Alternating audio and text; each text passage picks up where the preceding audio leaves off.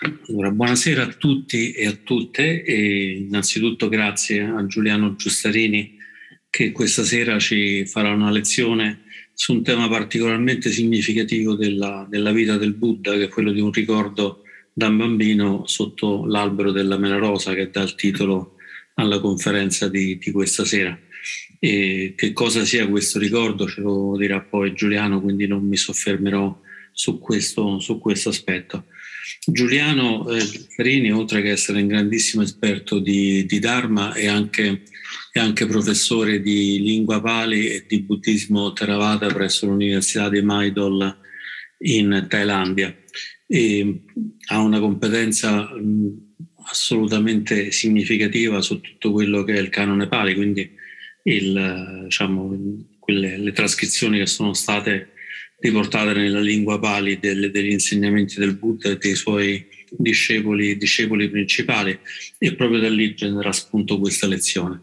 Questa lezione di questa sera è un po' un, un assaggio di un corso più lungo che, che Giuliano terrà da, da, settembre, da settembre a dicembre, sul, sul tema del Datu Vibhanga Sutta, cioè di questo, di questo sutta diciamo, dove vengono insegnate tutte le meditazioni, tutti quanti gli aspetti legati ai vari elementi, cominciando dai quattro elementi di terra, acqua, fuoco e, e vento e poi chiaramente anche la parte di di, di, di coscienza e di spazio. E, ehm, quindi diciamo Giuliano fondamentalmente è così generoso da uh, darci degli insegnamenti a partire proprio dal canone Pali su, su quello che è l'essenza, l'essenza dell'insegnamento, l'insegnamento del Buddha.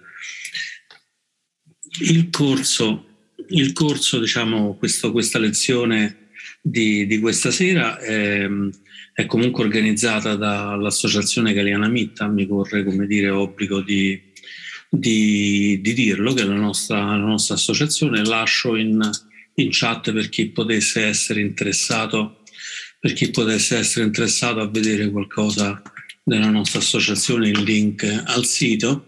Chi volesse fare donazioni a Giuliano o all'associazione lo può fare tramite, tramite questa pagina che è la pagina donazioni del, del sito. Chiaramente il principio è quello della Dana, quindi la donazione si fa esclusivamente se, se si vuole, e se non si vuole va bene altrettanto e in particolare insomma anche la scelta se va fatta all'insegnante, all'associazione, un po' qua, un po' là, è una scelta è una scelta diciamo, di chi fa questa donazione. Chiaramente la donazione eh, serve per continuare attività di questo genere, cioè attività di tipo, di tipo formativo. Stiamo lavorando mh, in particolare con eh, Lorenza Corti che sta diciamo, coordinando questa attività per l'associazione anche per organizzare delle conferenze con professori universitari, professori e professoresse universitari. Ci ho detto, direi che mh, mm, ho già detto abbastanza e quindi lascerei serenamente la parola a Giuliano Giusterini ringraziandolo ancora, ancora una volta. Grazie.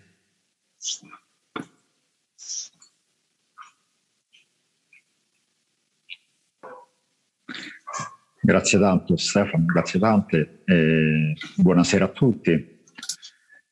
Eh, sì, ringrazio questa occasione. Abbiamo, come ha detto Stefano, parleremo di questo episodio particolare, un duplice episodio in realtà, eh, appunto che ha una, un nodo centrale eh, in questa, in questa, circostanza che avviene sotto l'albero della rosa, all'ombra dell'albero della, della rosa, come abbiamo messo appunto nel titolo, e che si eh, che tra l'altro si svolge eh, in, una, in, una, giornata eh, eh, di cui proprio oggi è la ricorrenza, almeno in Thailandia, questa viene festeggiata in diversi momenti ehm, a seconda dei paesi buddisti eh, nel mondo. E, e, in Thailandia viene festeggiata oggi è la, è la cerimonia dell'aratura. E, e oggi è, la, è è il, diciamo, il Festival dell'Aratura in, in Thailandia, del, una, una, cerimonia rituale reale eh, che viene fatta eh, e che ricorda questo episodio che adesso andremo un po' a vedere insieme.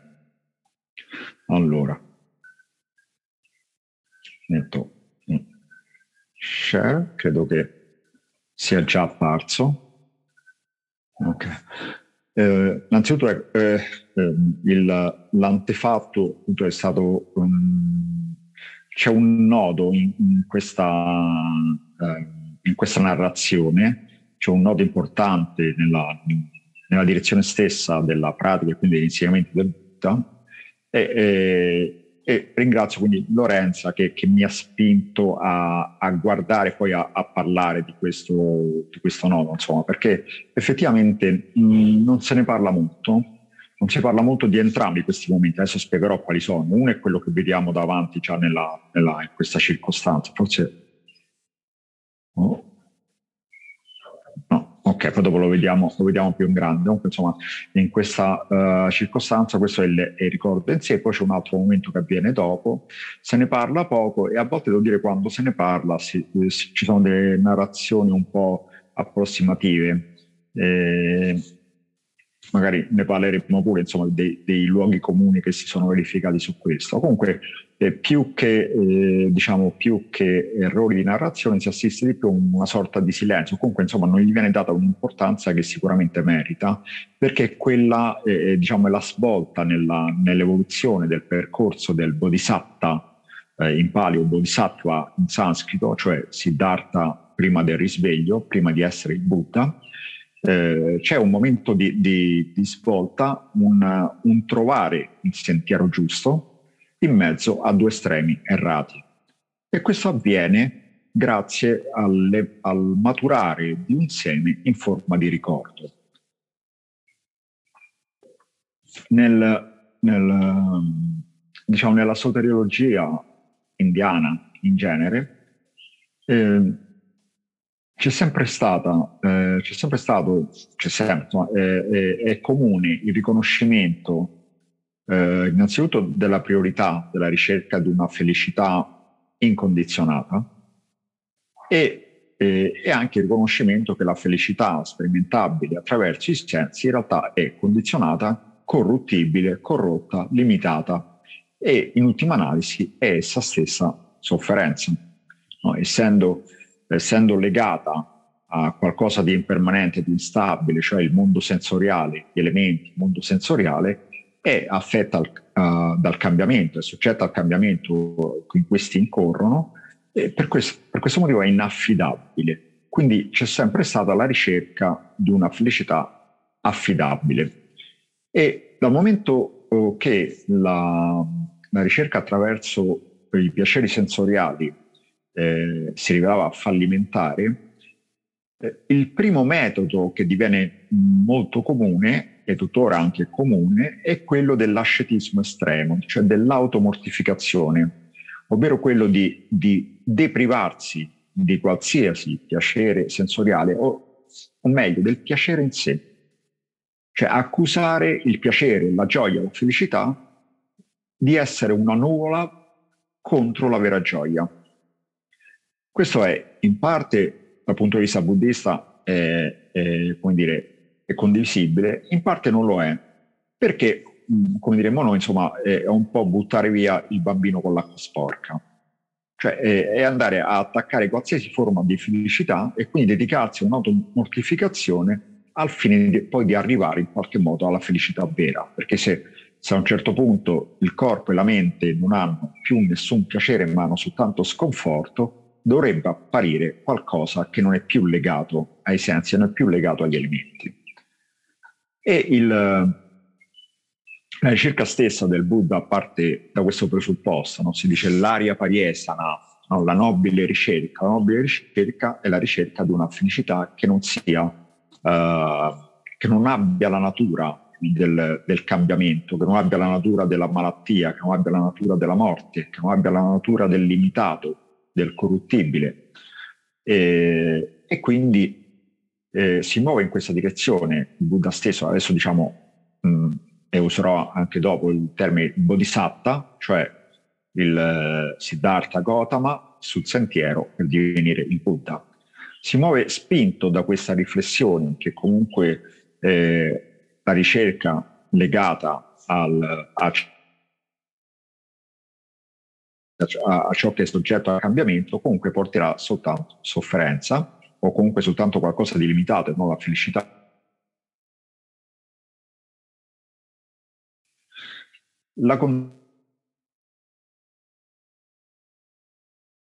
una, uh, la felicità, quella vera, contrapposta a dukkha, così come i piaceri opposti a nekkhamma, che è la rinuncia, un lasciare andare. Eh,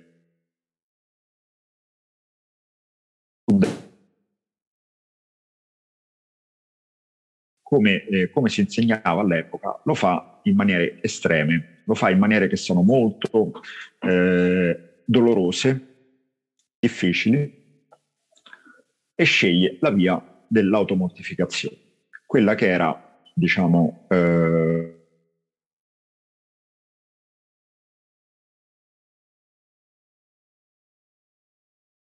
dei saggi. No? Eh, il Buddha segue Alara Kalama e Uddakaramaputa, questi due maestri, poi si mette da solo ad andare ancora oltre questa mortificazione. La sua riflessione è anche che a un certo punto lui va dove nessuno era arrivato. Magari questo lo leggo. Um, dal racconto del, che fa il Buddha stesso su questo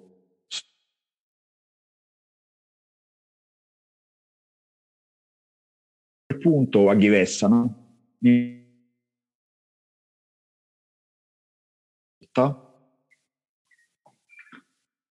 una manciata alla volta, che sia zuppa di fagioli, zuppa di vecchio, zuppa di ceci, zuppa di piselli, pochissimo alla volta.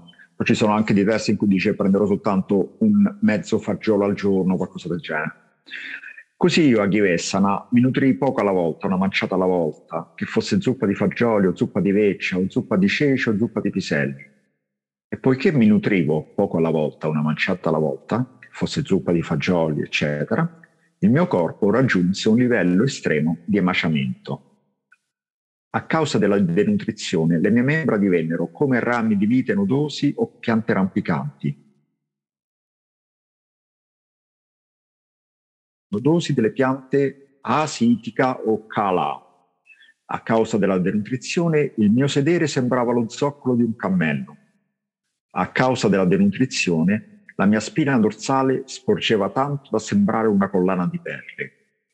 A causa della denutrizione, le mie costole spuntavano in fuori come le travi di un locale fatiscente.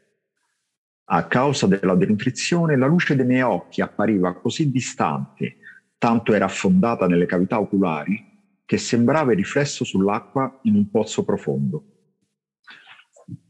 A causa della denutrizione, il cuoio capelluto si era talmente seccato e raggrinzito che sembrava una zucca tagliata immatura e amara, seccata e raggrinzita dal vento e dal calore. A causa della denutrizione o aghivessana, la spina dorsale si era attaccata. Pensavo, ora toccherò la spina dorsale. E quando prendevo la spina dorsale pensavo, ora toccherò la pelle dello stomaco a causa della denutrizione o a ghivessana, quando pensavo sto per urinare o defecare, cadevo a faccia avanti. A causa della denutrizione o a ghivessana, capitava che per recare sollievo a questo corpo massaggiassi le membra con la mano. E mentre massaggiavo le membra con la mano, i peli che ormai avevano le radici putride mi cadevano giù dal corpo. Poi alcune persone mi videro e alcuni di loro dissero l'asceta Gotama è nero, altre dissero l'asceta Gotama non è nero, è bruno, altre l'asceta Gotama non è né nero né bruno, l'asceta Gotama ha la pelle dorata. Fino a quel punto, a, o a Ghivessana, il colore della mia pelle perfettamente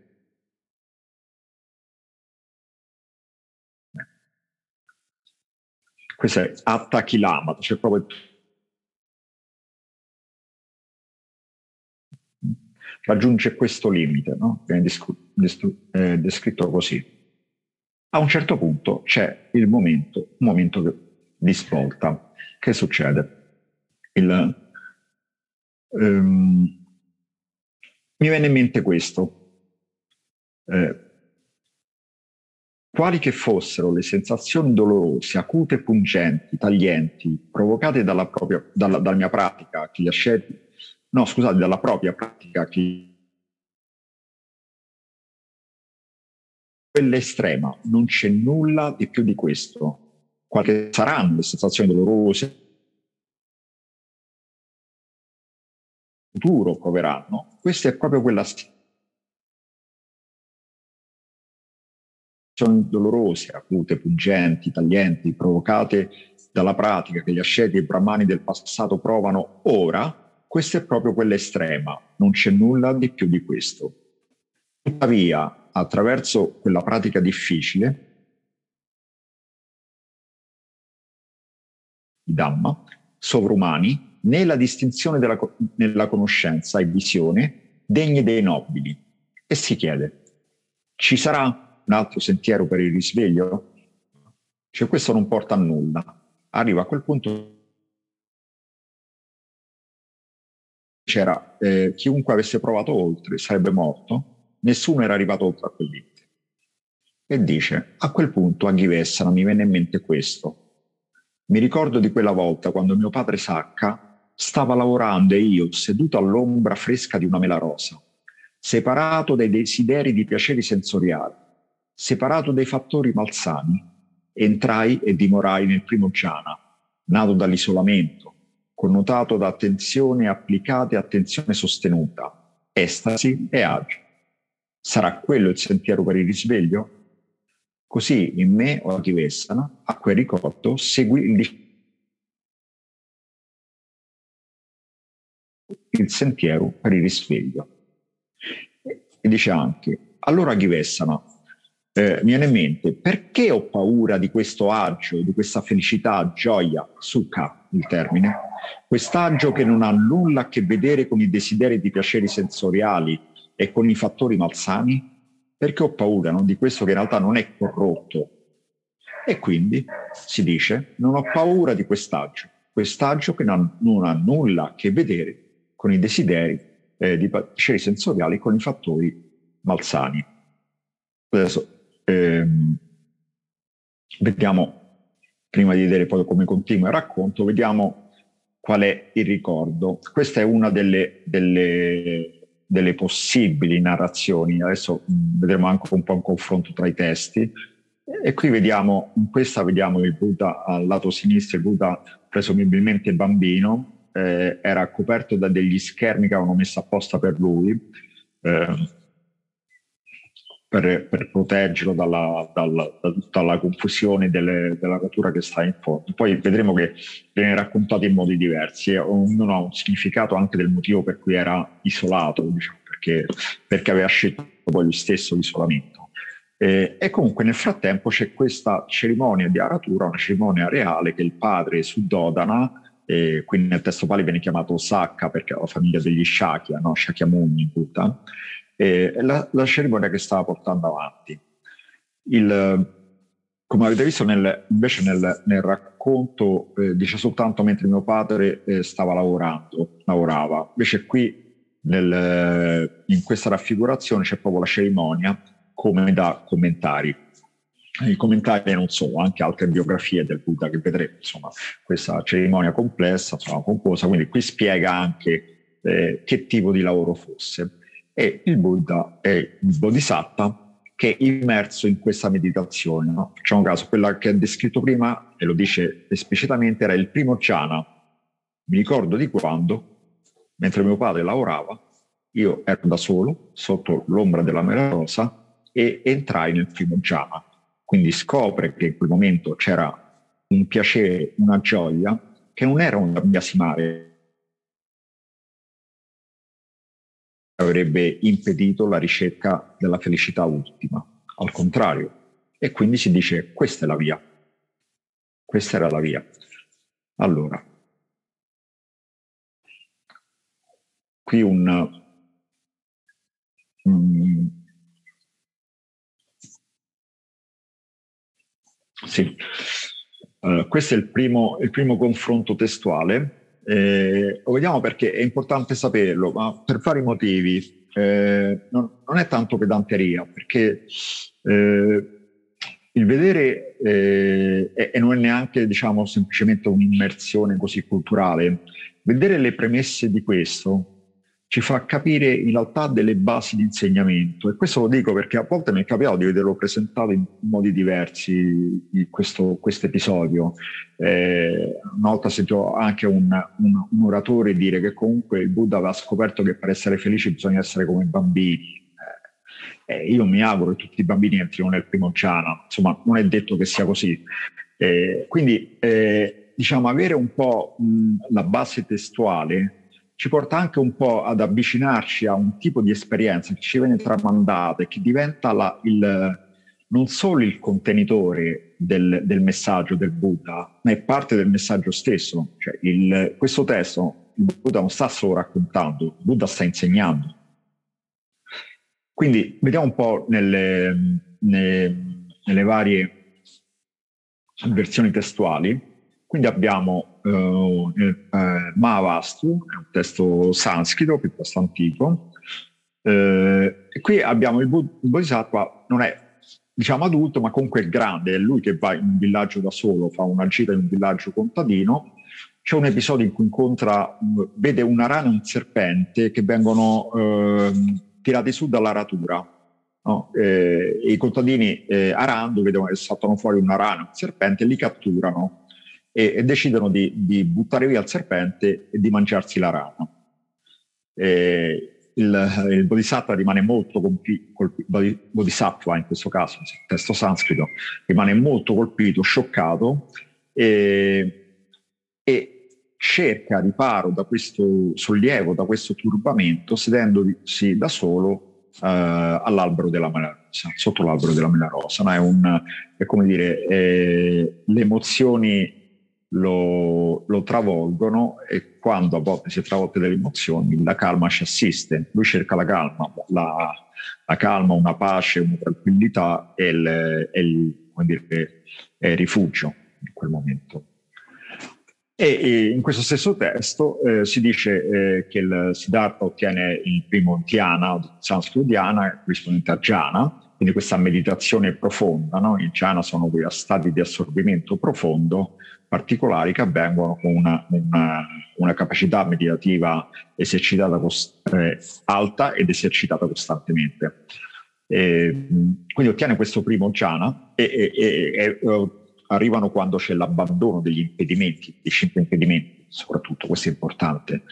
Eh, e succede che ci sono dei cinque rishi, no? maestri che hanno dei poteri particolari, questi saggi, eh, volavano volavano mi sembra dall'Himalaya no? e, e, non riescono a passare, si fermano, vedono che c'è un prodigio e vanno a rendere omaggio a Siddhartha. Poi c'è un'altra versione, la Lalita Vistara, che ha, questa in realtà ha varie versioni, non ce n'è una soltanto. E, e, qui Siddhartha era uh, in un'escursione, quindi era, eh, era, più grande. La differenza notevole è che, è che eh, c'è il, eh, ottiene, eh, ottiene tutti e quattro i jhana qui, non soltanto il primo jhana.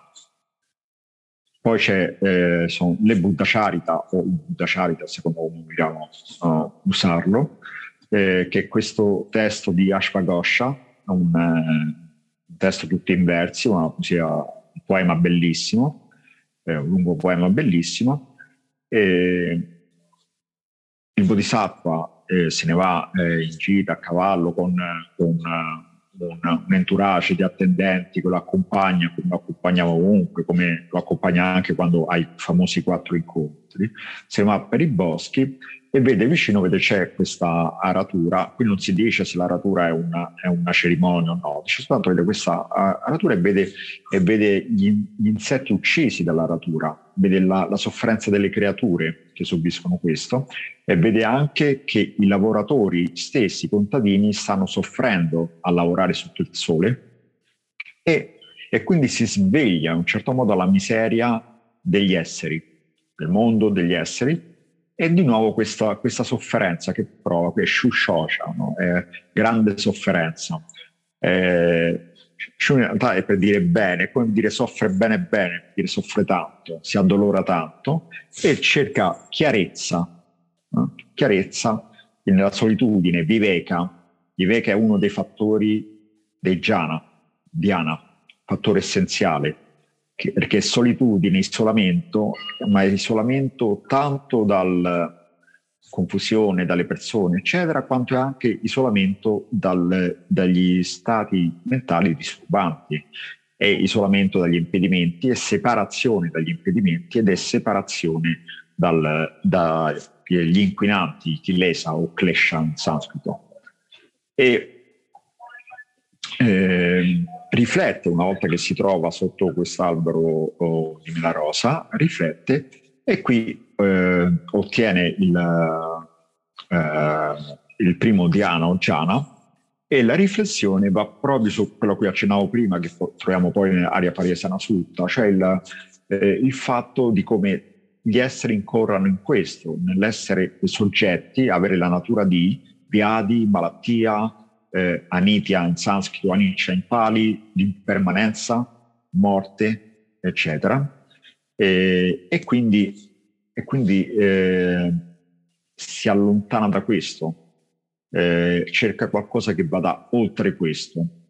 E questo avviene nella, nello sperimentare questo primo Diana Muciana. Poi eh, ci sono i testi pali, che quelli insomma, che, che, su cui mi soffermo di più e su cui ho un po' più di familiarità.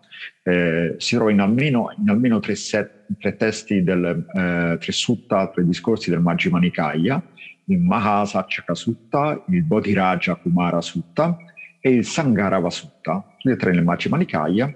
Questi, come nel racconto eh, che ho fatto prima, che veniva dal primo di questi, ma Saccia Sutta, eh, non parlano molto delle premesse, dice semplicemente il Buddha racconta e dice mentre mio padre stava, stava lavorando, non spiega bene cosa stesse facendo, dice stava lavorando, lui era indaffarato e lui se ne va e cerca questo conforto, questo isolamento. Eh, quindi si trova all'ombra della mela rosa, ottiene il primo jhana, eh, che viene appunto oh, spiegato con, la formula tipica dei, dei jhana nel canone Pali, che poi osserveremo anche un po' brevemente, quindi quella del viveka, questo isolamento che è anche separazione dai, dal, sia dai piaceri sensoriali sia anche dai, dagli inquinanti e Vitakya e Vichara, l'attenzione applicata e diciamo sostenuta, in un certo senso avviata. E Piti, gioia e Sukha. Diciamo Piti una gioia una gioia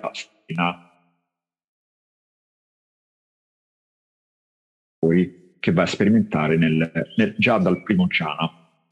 E quindi quello che accade, anticipo già da adesso, poi magari lo vedremo più in dettaglio nelle formule, comunque è che, è che la trova qui, lo trova questa, questa felicità che non è che non è, l'aveva provata qui da bambino, da ragazzo, a seconda delle versioni, questa, questa felicità che non è legata ai sensi, no? che non è semplicemente no, la, la, bevanda buona in una giornata, eh, in una giornata piena d'arzura,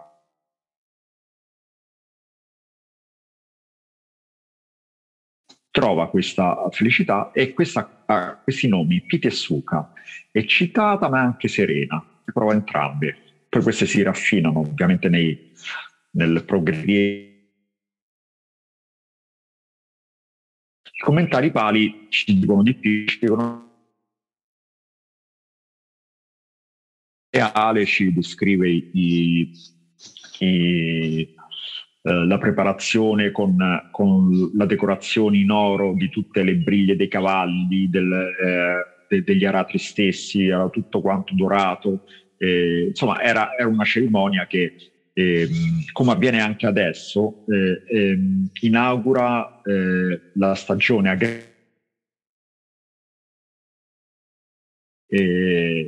e, che dà inizio all'aratura e lo fa in modo solenne.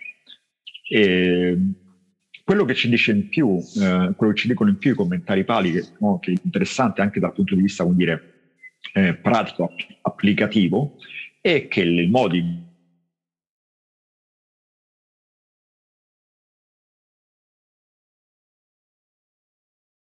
ispirazione, Anapanasati. Anapanasati è la pratica che aveva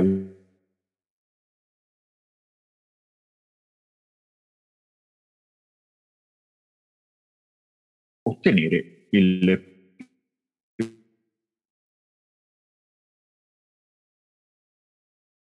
verso gli una riflessione. E anche, come dire, anche cosa è la letteratura sanscrita, soprattutto ehm, eh, poetiche, eh, eh, si ehm, indugiano molto nel, eh, nella, nella descrizione degli stati d'animo, perché dagli stati d'animo nasce un fervore e nasce una, una, una pratica più, più forte. Prima di mostrare quest'altro, adesso quest'altro paragone, vorrei leggere brevemente cosa accade alla riflessione eh, del Buddha quando è digiornante. Torniamo al, al Bodhisatta digiornante, che quindi ha questo ricordo, eh, ricorda tutto quanto, si ricorda di aver avuto questo jhana e ha questa riflessione, no? come ho detto prima, non ho paura di questo agio, di questa felicità, sukha, di questa gioia serena, perché non ha nulla a che vedere con i desideri di piacere sensoriali. No? E però si dice questo anche, dice, non è facile ottenere quell'agio con un corpo che ha raggiunto un livello eccessivo di emaciamento. Farei bene a nutrirmi con del cibo sostanzioso come riso bollito e zuppa d'orzo. Poi vedremo ci sono pure versioni sulla ricetta uh, appunto seguita sulla dieta seguita dalla Buddha, in cosa consista. E così io a Ghivessana mi nutrii con del cibo sostanzioso come riso bollito e zuppa d'orzo. Nel frattempo però a Ghivessana erano presenti i cinque bhikkhu, quelli chiamano già bhikkhu, ma sono i cinque asceti che praticavano insieme eh, al Bodhisattva, eh, che pensavano, così loro avevano sempre pensato di meno, qualsiasi Dhamma l'asceta Gotama raggiungerà, ce lo annuncerà. Ma quando cominciai a nutrirmi con del cibo sostanzioso come riso bollito e zuppa d'orzo, quei cinque bhikkhu se ne andarono delusi da me, pensando eh, l'asceta Gotama si, eh, si dice crogiola o crogiola, crogiola credo, scusate, eh? eh, si crogiola nell'abbondanza, ha voltato le spalle allo sforzo e si è dato all'abbondanza. Per, per una zuppa d'orzo, ovviamente, eh? per un po' di riso e zuppa d'orzo. Così io o Aghivessana, nutritomi con del cibo sostanzioso come riso bollito e zuppa d'orzo, eh, eh, ripresi le forze. Separato dai desideri di piaceri sensoriali, separato dai fattori malsani, entrai e dimorai nel primo jhana, nato dall'isolamento, eccetera, eh? e poi continua, entrai nel secondo jhana, entrai, eh, questo le vediamo in dettaglio. Però insomma, scorre tutti e quattro i jhana, scorre gli altri, diciamo, jhana superiori o comunque le samapatti superiori, gli ottenimenti superiori, ottiene la conoscenza della distruzione eh, degli asava, dei veleni e quindi è liberato. In questo momento no, eh, il Buddha no, fa, fa, diciamo, in alcune narrazioni un po' più lunghe dicono anche che attraversa il, il fiume e va appunto sotto l'albero della Bodhi, va a mettersi sotto l'albero della Bodhi. Qui dice semplicemente io allora ho preso forze, ho ripreso le forze, mi sono messo a, a, a mangiare eh, insomma qualcosa e con queste forze ho praticato tutti gli stati meditativi possibili fino ad arrivare alla liberazione. Ora vediamo un po' come invece si articola la, l'offerta del cibo, cioè come si articola in senso testuale. Eh, questo cibo che gli viene offerto viene offerto in alcuni casi si dice eh, tradizionalmente che viene dato da Suggiata, una, questa fanciulla. No? Se andate a Budgaia c'è ancora il Suggiata Village, no? e c'è lo stupa di Suggiata, poi sono delle foto, magari le faccio vedere. Eh, e comunque rimane eh, un po' diciamo una, una come dire, metatradizionalmente, cioè um, comune un po' a tutte le tradizioni, rimane la figura di Suggiata come colei che offre il cibo, che dà la forza al Buddha poi per ottenere il risveglio. Quindi questa ragazza contribuisce al risveglio con qualcosa che è un dono materiale. Come già il contributo al risveglio era arrivato da questo seme, che poi vedremo un seme di Kamma o Karman, cioè il, è quello che si chiama Kamma è proprio depositare qualcosa che poi si svilupperà dopo. Il bambino sotto l'albero della mela rosa ha, demo- ha seminato un seme di pace proprio nel giorno dell'aratura, lascia un seme di pace che l'adulto emaciato che sta per morire per il digiuno raccoglie ritrova le forze e trova risveglio, quello che stava cercando. Quindi vediamo queste, queste versioni in un testo quasi recente, insomma 1200-1300, insomma un po' più recente, eh, che è la eh, Padia Shudamani, che c'è in un bellissimo volume, una bellissima traduzione che è disponibile che consiglio perché è una poesia, è un poema, quindi si legge poesia bellissima in questo testo, un testo tradotto da Marco Franceschini, un professore di lingua e letteratura sanscrita a Bologna, un bellissimo testo, quindi se qualcuno volesse eh, leggerlo, insomma lo consiglio vivamente. Qui il donatore si dice soltanto una fanciulla dagli occhi lunghi, una bella fanciulla dagli occhi lunghi. Avviene sotto un albero nigrota, nigrota è il baniano, eh, eh, è praticamente come l'albero della Boti, eh, mentre invece il, il, l'albero melarosa è Jambu. Eh, Jambu, non so se qualcuno ha sentito Jambu Bipa all'India, la, la, terra de, dei Jambu, de, delle, delle, delle melarose eh, che sono questi, questi, frutti che somigliano un po' a una mela rossi, ma sono così allunga, allungati da sembrare anche una rosa. Eh, e qui, qui, avviene la circostanza sotto quest'albero invece di grota, presso il fiume Neranciara, eh, eh, ed è lo stesso giorno del risveglio addirittura. E non si parla del, del ricordo, si dice soltanto a un certo punto il, riceve il cibo. Eh, e il cibo consiste qui in ciotola di latte e riso, eh, ci sono anche, vabbè, ci sono anche delle, delle, discussioni anche per il pali, se possa trattarsi invece che zuppa d'orzo di latte, ma insomma la traduzione corretta in realtà è, zuppa d'orzo. Poi la Laita Vistara che abbiamo visto prima, la Padia Ciudamani prima non l'abbiamo vista perché non racconta proprio appunto il, il, l'episodio della Mela Rosa. La Laita Vistara eh, che ha, come ho detto prima, varie versioni, eh, quindi eh, può variare insomma. E comunque sostanzialmente eh, c'è Suggiata insieme ad altre nove ragazze del villaggio e, e, sono loro ad offrire questo cibo, però poi dopo quando il, il Buddha ne parla, lo racconta, si ricorda di Suggiata, parla, parla di Suggiata come colei che offre il cibo e lo fa con l'augurio che quel cibo porti al supremo perfetto risveglio, Anuttara Samyak Sambhoti, no? Quindi dare il cibo con l'augurio del, supremo perfetto risveglio, no? che è un po' forse la motivazione con cui si dovrebbe dare in genere il cibo anche ai monaci. L'offerta è, una, è anche per risvegliare la qualità di dana,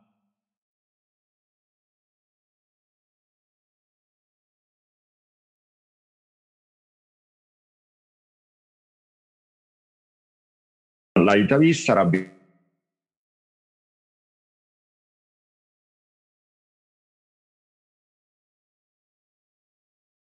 al, verso l'albero eh, tutta la zona intorno a Botgaia adesso non è più piena perché gli alberi ce ne sono pochi però insomma quelli che ci sono sono quasi sempre baniani. Eh, a seguito uh, del ricordo qui nella Rita Vistra ci sono appunto uh, dei ricordi eh,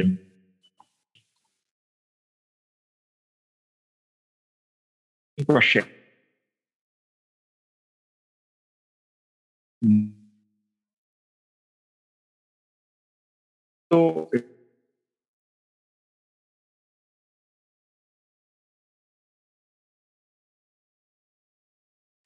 Nel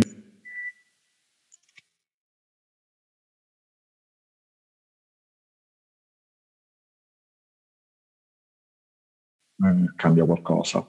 C'è qui il ricordo della mela rosa, l'abbiamo visto eh, prima, eh, do forza. Questo è un po' proviamo esaminarlo.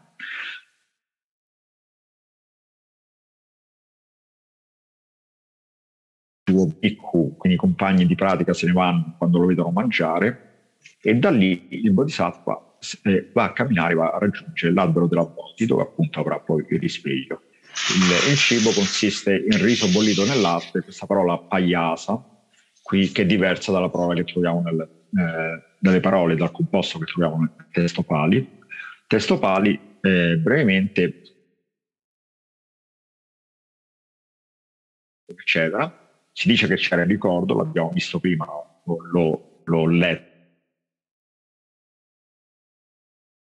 Che l'abbandono avviene quando, quando vedono mangiare i Bhikkhu vedono mangiare il bodhisattva, il Bhikkhu o comunque i compagni. No? E il e giù fede e giù a mangiare. Ok, il, eh, era, era dire, a tono con i contenuti del, del stavo dicendo. Il cibo consiste in riso bollito, odana e zuppa d'orzo kummasa.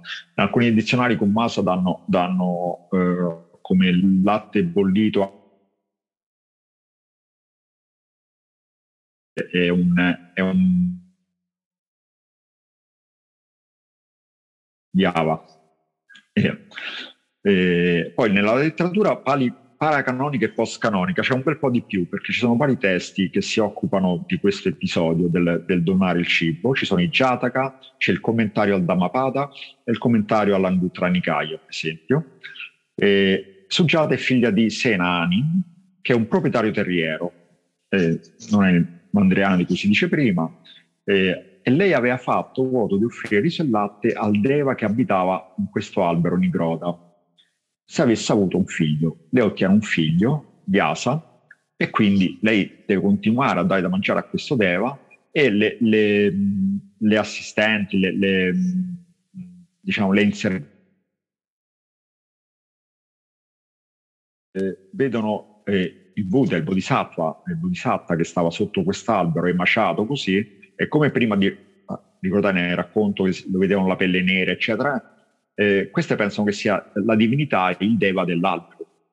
Vedono questo uomo così magro, no?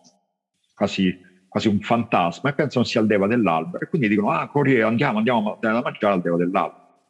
E, e, lei quindi dà da mangiare e questo diventa un, atto meritorio verso il, il, il, Buddha. È il primo pasto che il Bodhisattva riceve in 49 giorni di digiuno eh, in questa letteratura, invece nel, nei, nei studi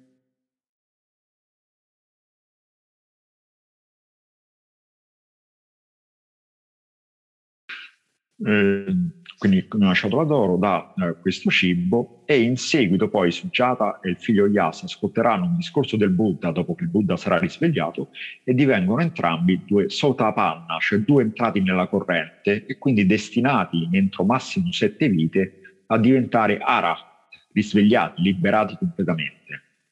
E qui eh, eh, questa le, la, la, la, dieta corrisponde in eh, riso bollito, zuppa d'orzo o anche riso e latte. Quindi queste insomma le versioni per avere un po' tutti i dettagli. Eh, questo è Nerangera, questo è il fiume Nerangera, ehm, che è anche nella foto sotto dove soltanto il letto asciutto, perché è un fiume che scorre soltanto eh, nella stagione delle piogge o poco dopo la stagione delle si, si, si asciuga tutto e, e, scorre soltanto sotterraneo. Ho messo anche le foto della mucca per far vedere che anche quando è pieno in realtà l'acqua è bassa, insomma, perché le mucche attraversano da parte a parte il, Da questo la- dal lato dove vedete in direzione delle montagne a destra, lì da quel lato eh, c'è il, il, villaggio di Suggiata dove c'è lo stupa, che oltre il ponte da dove si vede qui la Mocca. Eh, questo è il, lo stupa di Suggiata, questo dietro la Mucca qui, eh, lo stupa di Suggiata che c'è ancora visibile, e quindi la mappa dove si trova rispetto a Bodhgaya è dall'altro lato del fiume. Quindi il, secondo il racconto il, il Bodhisattva Bodhisatta supera il fiume. Ci sono anche delle, delle descrizioni, come esempio no, non ce la faceva a superarlo perché Mara alza il livello del fiume mentre il Bodhisattva cerca da, di, di attraversarlo. E allora che succede? Le divinità fanno allungare i rami degli alberi in modo che il, eh, che il Bodhisattva possa aggrapparsi a loro, uscire dal fiume e quindi andare dall'altro lato dove raggiungerà eh, l'albero l'albero della Bodhi e otterrà il risveglio. E questo invece è l'albero della Bodhi, con il tempio della Mahabodhi a destra, a sinistra è l'albero della Bodhi, il tempio della Mahabodhi a destra, e eh, nella mappa dove, dove, si trova appunto dall'altro lato rispetto al, al, eh, al villaggio di Suggiata, quello che oggi è il villaggio di Suggiata è Bakraur.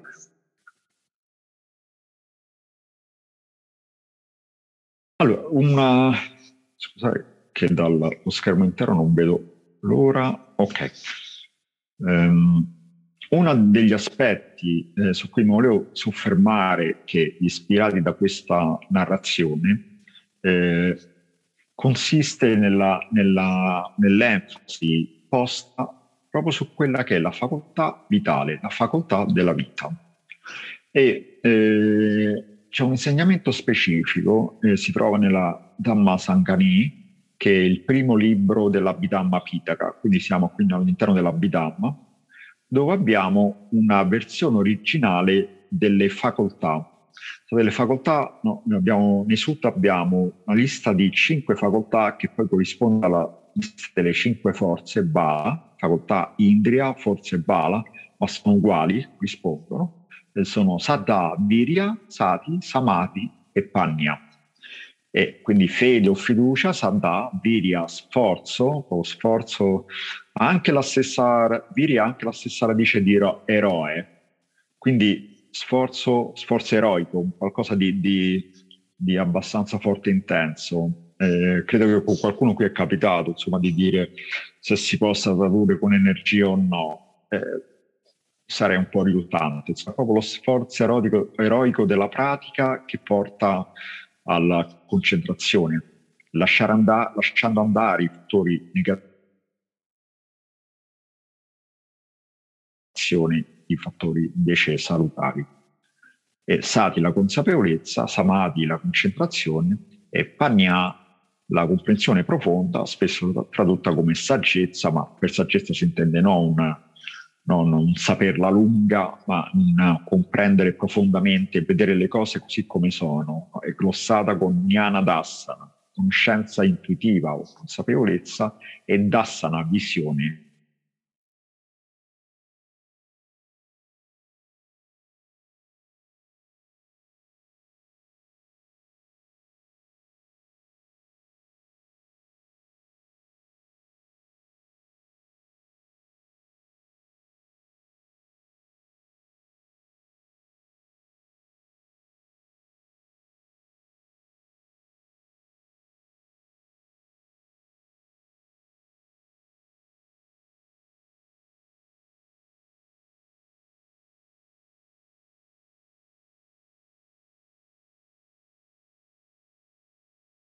in una visione diretta e profonda. E poi a queste, a queste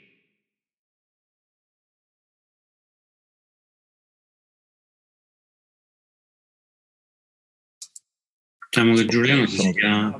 Ecco. Giuliano? Sì. Sono? C'è, c'è, forse un problema di, di connessione. Quindi... No, eh, no, no, è stato, è stato un problema. Eh, mi senti Stefano? Sì. No, è semplicemente che mi hanno chiamato. Siccome sto usando l'hotspot del telefonino, quando mi chiamano salta la connessione. Spero che non mi chiamino. Adesso ho, ho attaccato, quindi spero che, che non riaccada. Insomma. ho ricevuto una telefonata. Purtroppo abbiamo, abbiamo, una, eh, dire, abbiamo scelto il piano B tecnico e il piano B è soggetto al, all'invasione del, del, del chiamate. Insomma.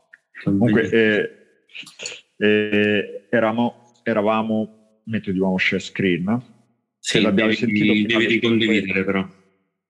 Sì, eh, credo che abbiate eh, sentito le cinque facoltà, la lista di sì, sì. la traduzione di tutte sì, cinque, no? Sì. Ok, quindi a queste se ne aggiungono tre che sono mano, l'intelletto, mano è uno dei tre termini usati, almeno tre usati per eh, dire mente, quindi intelletto, una capacità intellettiva, somanassa che è più o meno buon umore, gioia, una sorta di felicità, e givita che è vita, che è proprio la facoltà vitale.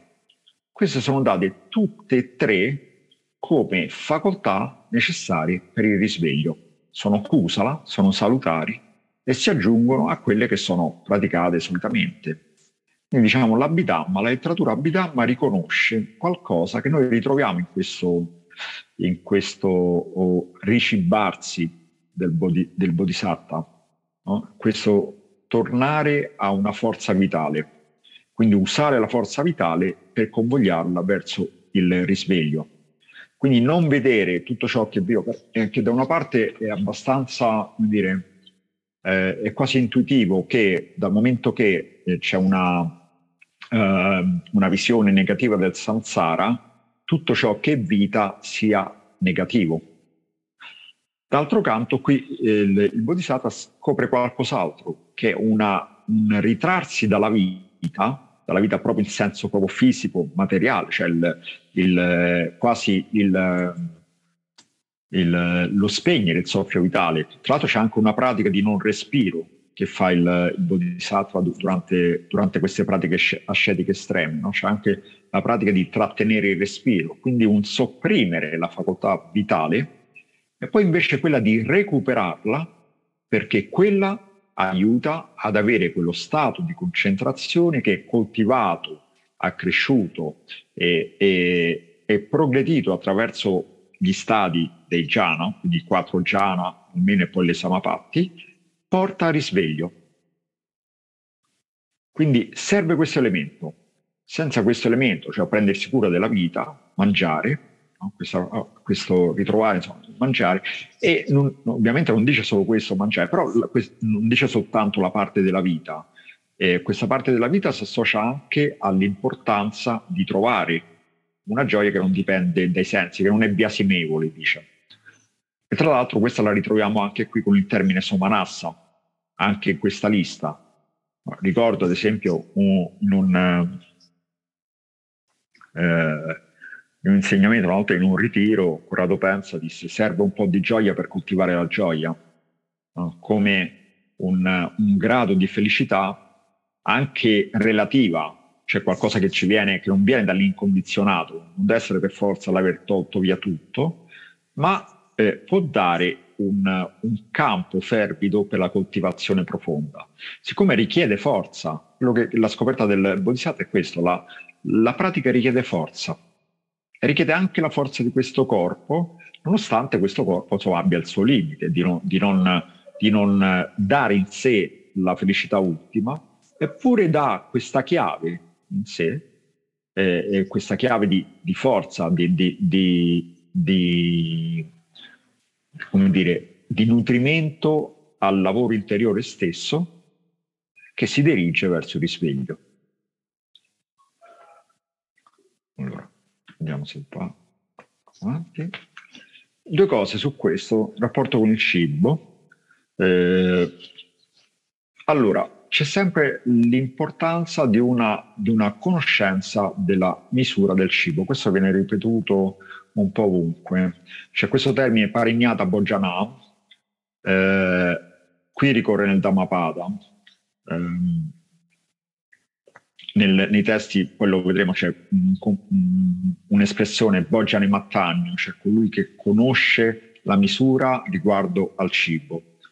Eh, e anche qui, eh, qui si parla dell'Arahant. L'Arahant, il liberato, conosce la misura del cibo.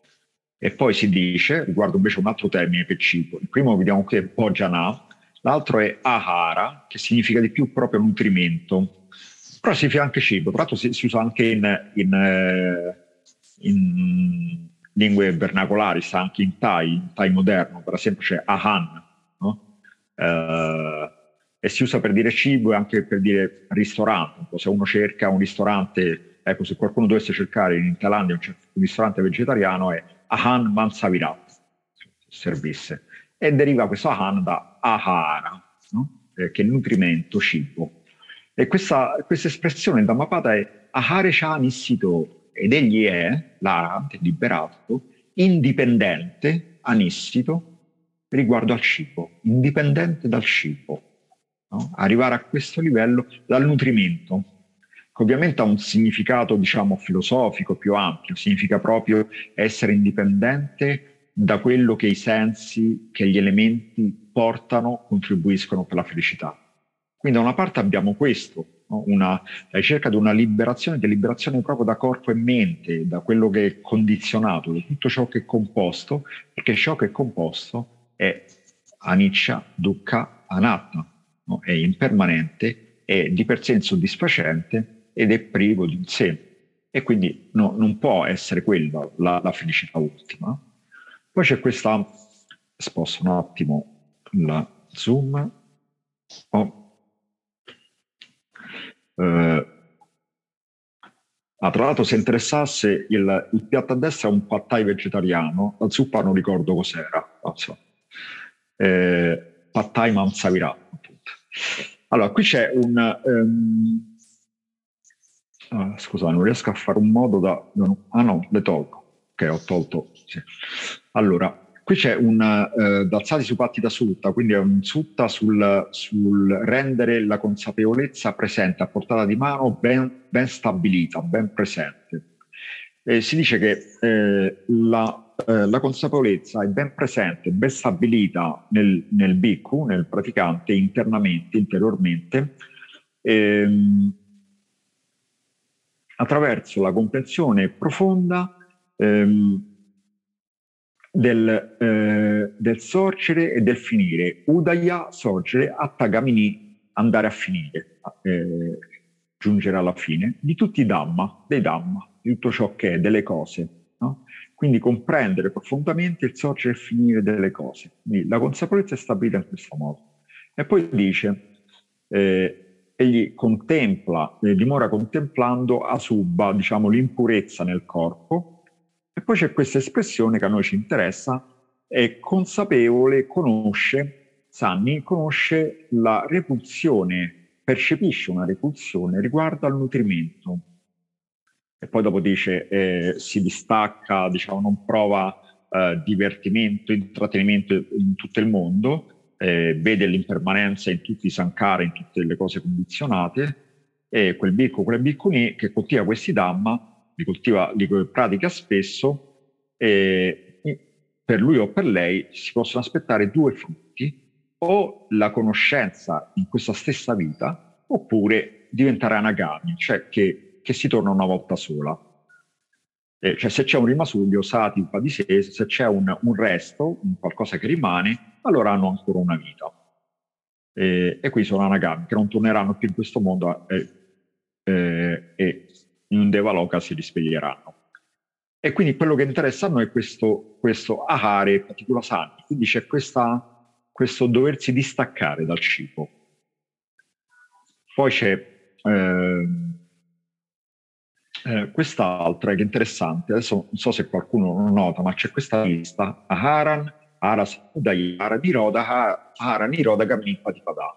Quindi il nobile discepolo comprende profondamente il nutrimento, comprende profondamente l'origine, il sorgere del nutrimento, comprende profondamente la cessazione del nutrimento, comprende profondamente la via che conduce alla cessazione del nutrimento esattamente lo schema delle quattro nobili verità, soltanto che invece di dukkha, sofferenza, abbiamo nutrimento. Eh? Quindi il condizionato, tutto ciò che è, tutto ciò che sono gli elementi. No? Quindi il doverli conoscere, comprendere profondamente, ma andare oltre, liberarsi. E poi c'è eh, quella sotto invece è una istruzione che avviene dopo che c'è la protezione delle facoltà sensoriali. Qui Indria è per facoltà sensoriali, non è per facoltà spirituali, quelle che abbiamo visto prima. Quindi questi sono i sei sensi. Quindi il bhikkhu è uno che protegge le, porte dei, eh, dei sensi e a quel punto il Tathagata, il Buddha, lo istruisce ulteriormente e gli dice vieni tu, bhikkhu, eh, diventa uno che conosce la misura riguardo al cibo quindi dopo l'istruzione riguardo ai sensi c'è l'istruzione riguardo essere misurati eh, rispetto al cibo. E qui c'è ehm, questa formula, eh, quindi dice devi nutrirti del cibo saggiamente, riflettendo in questo modo. Qual è questo modo? E quindi è né per, eh, né per, diciamo, per ingrassarmi, né per, intossi- per inebriarmi, eh, né per decorare il corpo, eh, né per eh, essere... Com'era questo? Vabbè, non mi ricordo, Sanai, eh, ma soltanto per la stabilità titi di questo corpo, eh, per gli Yapana e vita per andare avanti, non andare avanti, per, tenere in vita, portare avanti questo corpo. Ehm, e per il, per il, ehm,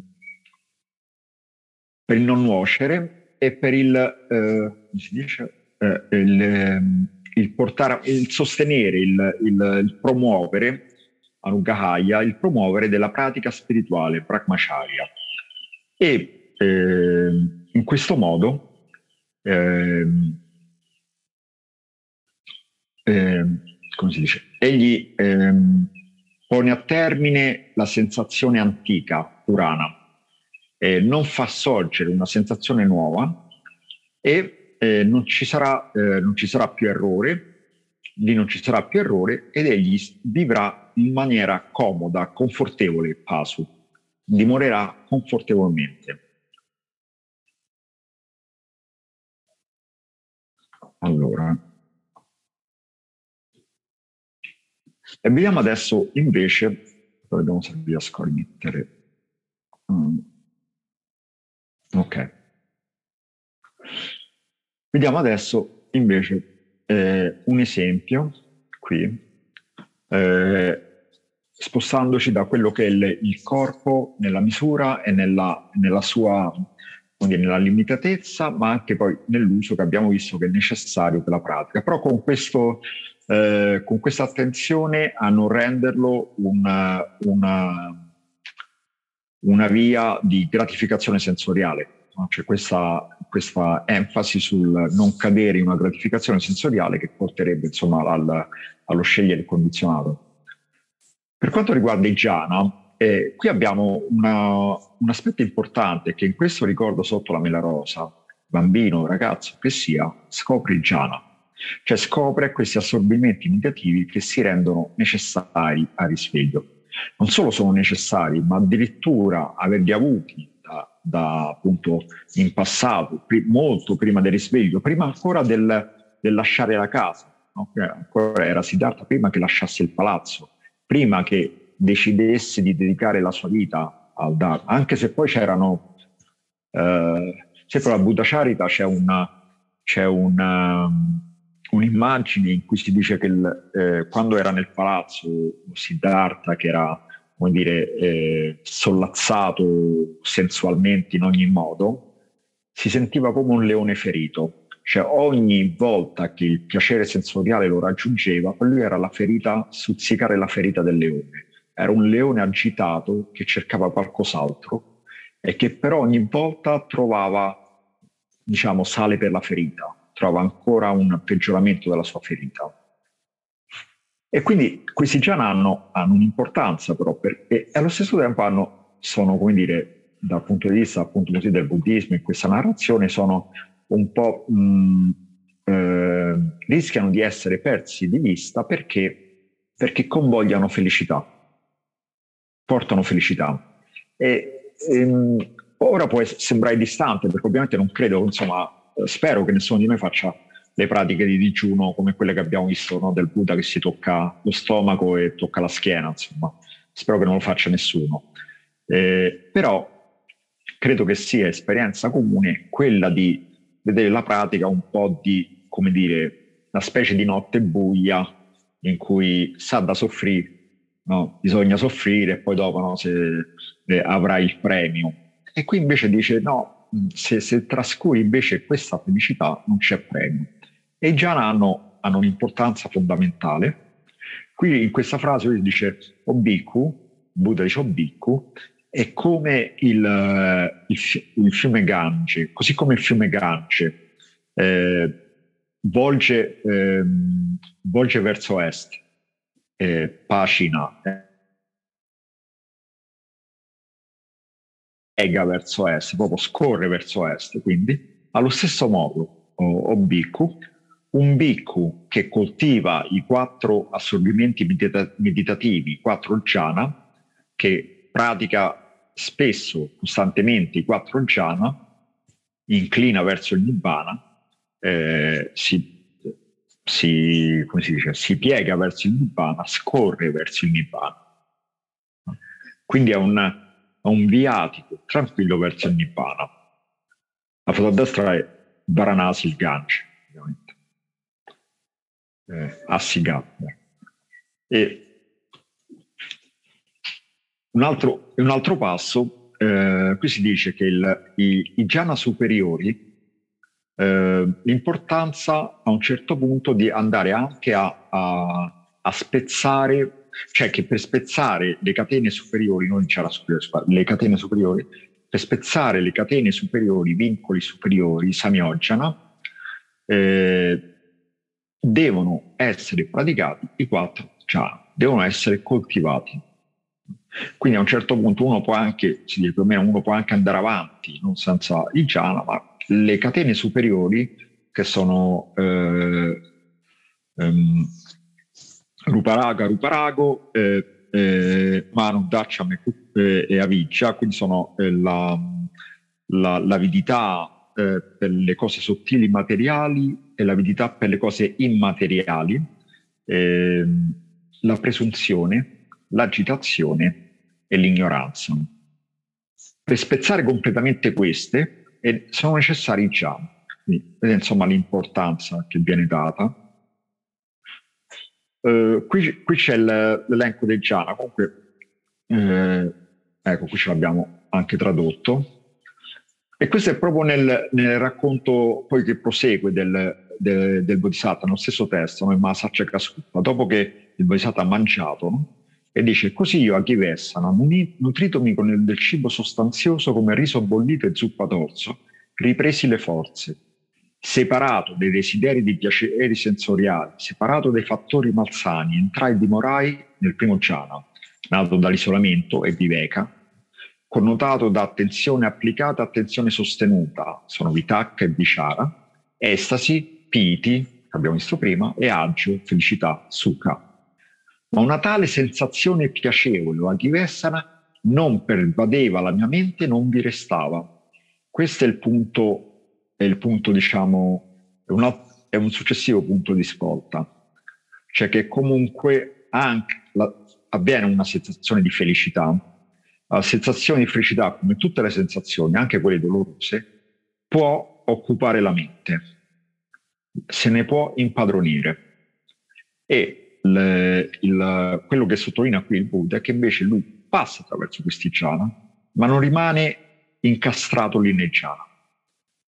E quindi il secondo jhana, in virtù del rilassamento dell'attenzione applicata, l'attenzione sostenuta, entrai e dimorai nel secondo jhana, nato dalla concentrazione, samadhi, libero da vitakki vichara, connotato da serenità interiore, unificazione della mente, estasi e agio ma una tale sensazione piacevole o anch'essa non pervadeva la mia mente e non vi restava.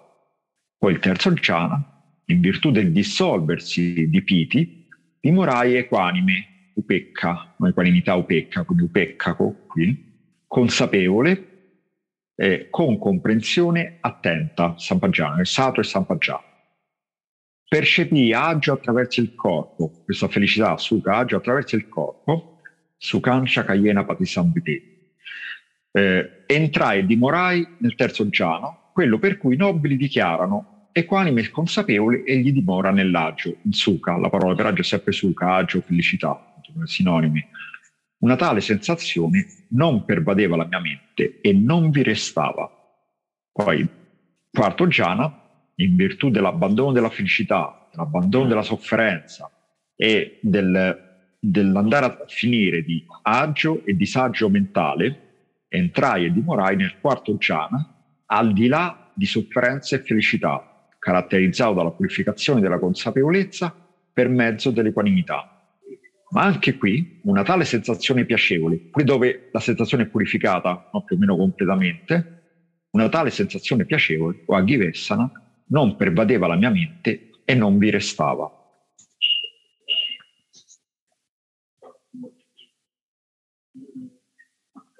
Allora, aspettate, devo spostare lo zoom, se no non vedo.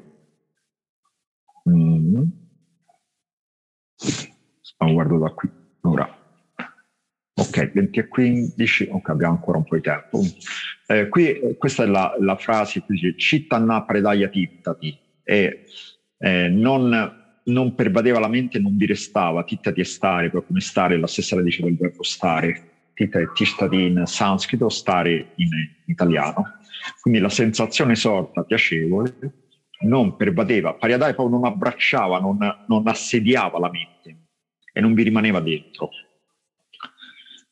Eh, un altro eh, esempio importante, un altro passo importante su come vanno presi questi jhana è in questo ehm, in questo passo da Nupada Sutta, in Maggi Manicaglia, e, e, dice che il, il, um, i Dhamma devono essere, eh, devono essere, cioè vengono qui, devono essere, eh, presi in considerazione uno ad uno.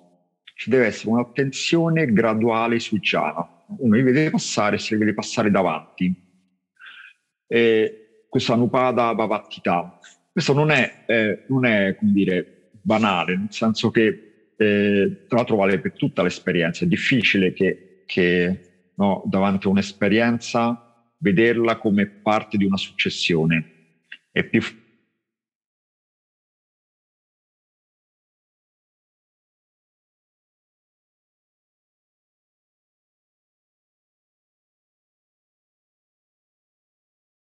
facile che un momento abbia un di assoluto. Per quando, ok, ah, ok, speravo, temevo di aver perso, sì, aveva risquillato il telefono, temevo di aver perso, perso la comunicazione.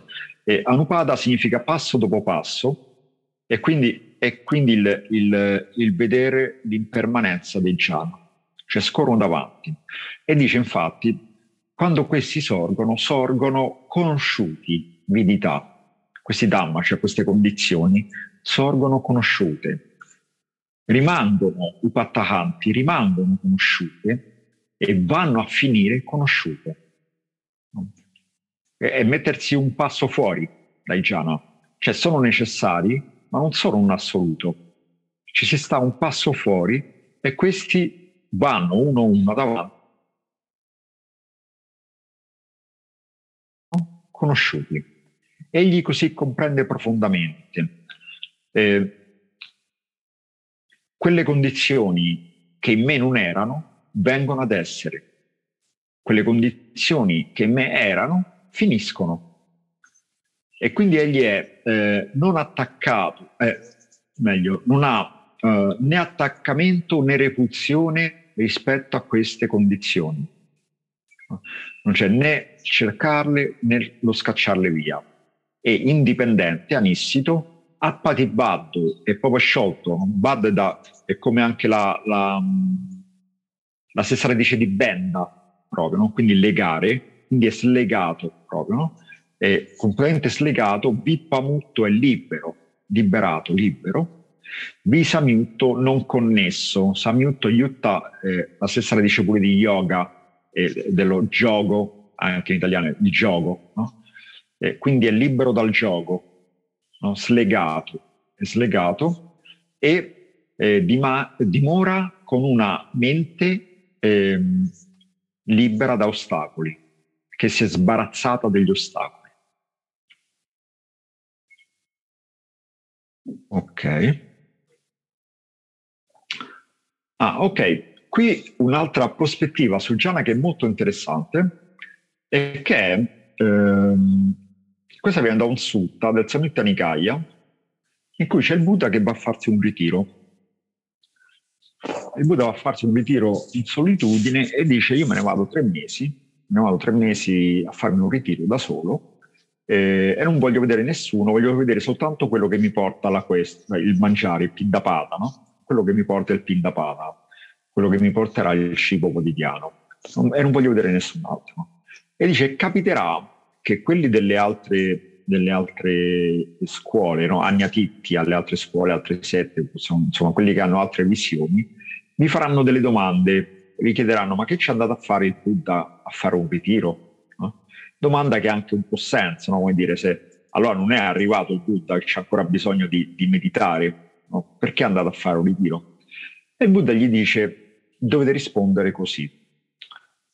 E dice, eh, o bhikkhu, vedete bhikkave, eh, quei bhikkhu che sono seka, che sono praticanti, eh, le cui menti non hanno raggiunto la meta, ma che desiderano la suprema liberazione dei legami, Anuttara Yogakkema, eh, che dimorano desiderando la suprema liberazione dei, dei legami, per loro Anapanasati Samadhi, che è quello che va a praticare il Buddha in questo ritiro. Il Buddha va a praticare Anapanasati Samadhi, la concentrazione eh, mediante la consapevolezza dell'ispirazione e dell'espirazione. Quindi Anapanasati Samadhi, Bhavito Paolikoto, Asavana Kayaya Sambhattati. La concentrazione dovuta alla consapevolezza del respiro, coltivata, esercitata a lungo, conduce alla distruzione degli asava. Questo per i seka, cioè quelli che sono praticanti, che sono nella pratica, immersi nella pratica. No? E quindi dice, io vado a fare Anapanasati Samadhi, Anapanasati Samadhi serve per questo, per la liberazione, però serve per la protezione per i praticanti. E dice, invece, o bhikkhu, per quei bhikkhu che sono aramit, sono liberati, Kinasala, che hanno distrutto i veleni, ehm, che hanno compiuto, che sono realizzati, compiuti, che hanno compiuto quello che c'era da fare, Katakarania, da Karoti, Kamma, Karma, la stessa radice, che hanno compiuto, hanno fatto quel che c'era da fare. Karania è il dovere, no? hanno compiuto il dovere, quello che c'era da fare. Oitabara che hanno posato il fardello, hanno lasciato cadere il fardello proprio. Oita, si sono disfatti del fardello, del peso, hanno patta sadatta, eh, eh, che, hanno, che, hanno, raggiunto la, l'autentica eh, meta, eh, Parikkina Bhava Samyojana, che hanno distrutto completamente i legami dovuti all'esistere, al divenire, che sono liberati dalla, dalla perfetta conoscenza, samadanya, di mutta, liberati, per loro anapanasati samadhi, la concentrazione dovuta alla consapevolezza del respiro, coltivata, esercitata a lungo, praticata spesso, eh, conduce alla dimora eh, felice in questo momento, in questa condizione, e ha consapevolezza e comprensione profonda. Quindi il Buddha, purché, eh, benché già risvegliato, pratica ancora la mediazione del respiro, la concentrazione, coltiva la concentrazione derivata dalla mediazione sul respiro, perché questo dà felicità in questo momento. Sebbene il Buddha sia libero, però si concede, si dà questa felicità che in più dà anche, continua a dare consapevolezza e comprensione. Quindi eravamo partiti da un bambino all'albero della mela rosa che, che, che scopre praticando sul respiro una concentrazione che lo porta al primo jhana, in alcuni casi erano tutti e quattro, ma comunque al primo assorbimento meditativo, quindi uno stato di meditazione profonda, e poi torniamo a un Buddha già risvegliato che continua a tornare alla stessa pratica alla stessa qualità per co- continuare a, a sperimentare questa felicità che non è biasimevole.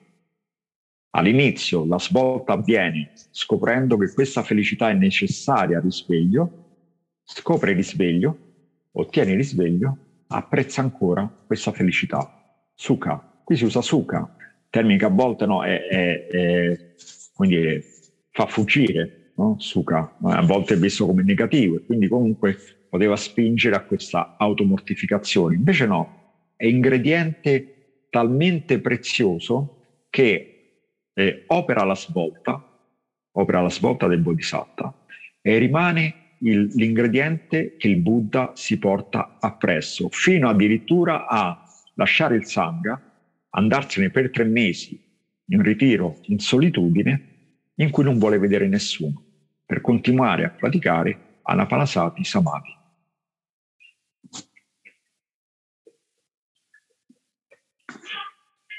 Um, un, un'ultima, vediamo un po' se c'è tempo, se no magari... Uh, andiamo da qua allora. 25, per qualche minuto la butto lì, insomma, così. Um, un'altra idea che magari potrebbe anche forse dare seguito anche a una, alla, a una uh, discussione eventualmente, è il fatto che c'è un, eh, come accennavo all'inizio, in questa storia del ricordo del, del, di questa concentrazione profonda avvenuta all'albero della Mela Rosa, c'è un segno di kamma, cioè di azione intenzionale, che matura in un momento in cui il bodhisattva si stava perdendo in questa automortificazione. E credo che insomma eh, possa avere una, una, un eco piuttosto grande, una, un elemento del genere, nel senso che comunque il, eh, l'esercizio di una qualità eh, particolarmente preziosa all'interno del risveglio non vale soltanto per la lezione che dà al momento, ma vale anche come seme eh, che è un seme che è trasportato attraverso la memoria. La memoria, e qui l'ho messo sotto, è anche sati, consapevolezza. Consapevolezza significa sorreggere anche, e dharana, sorreggere, e quindi è tenere a mente. C'è qualcosa che viene tenuto nella mente del bodhisattva, no? c'è questo momento di svolta no?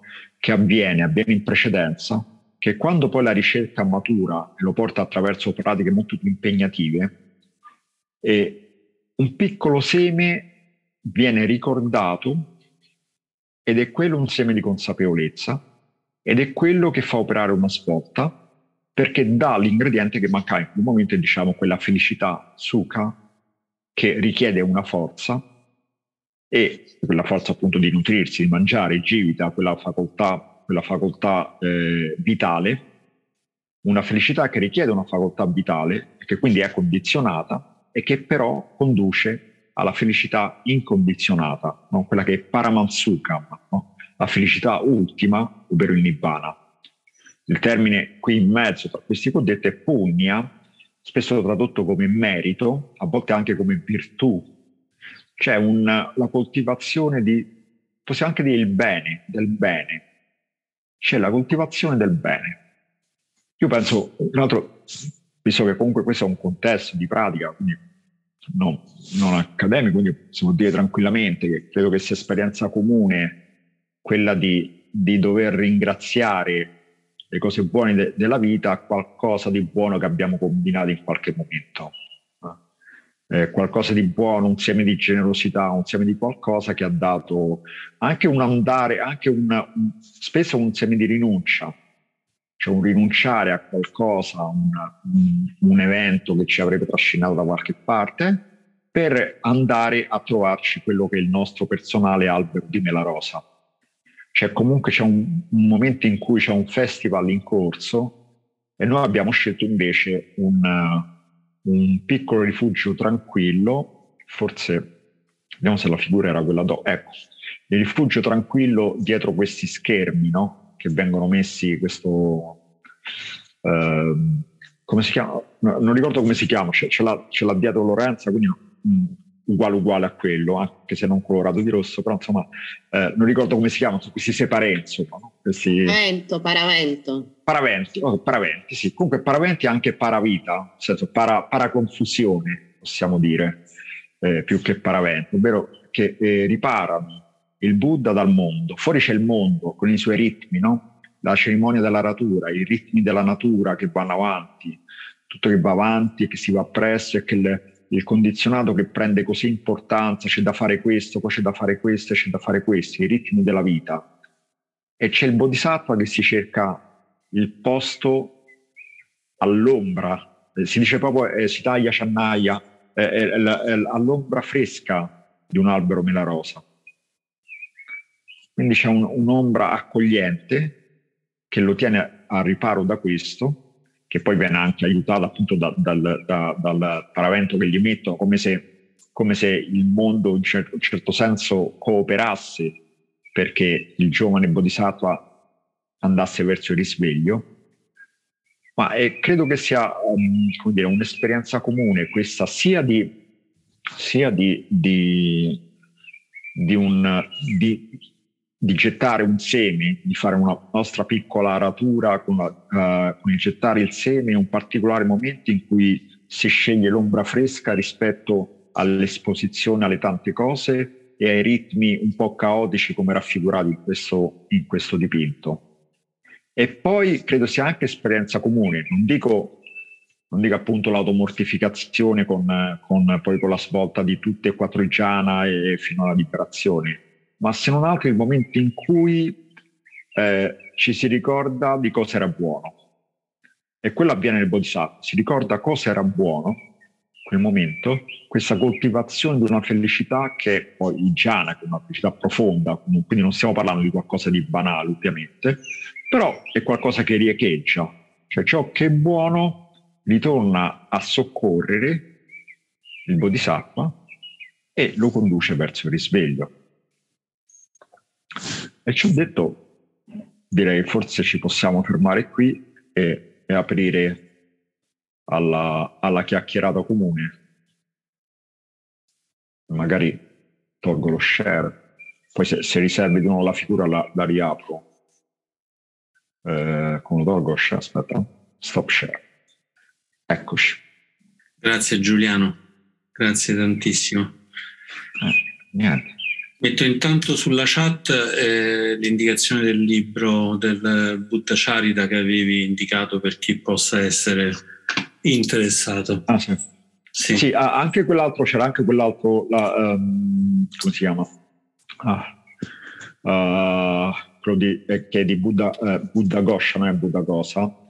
Mm. Eh, eh, oddio.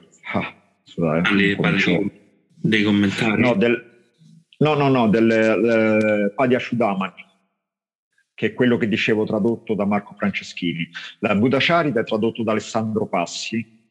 Sì.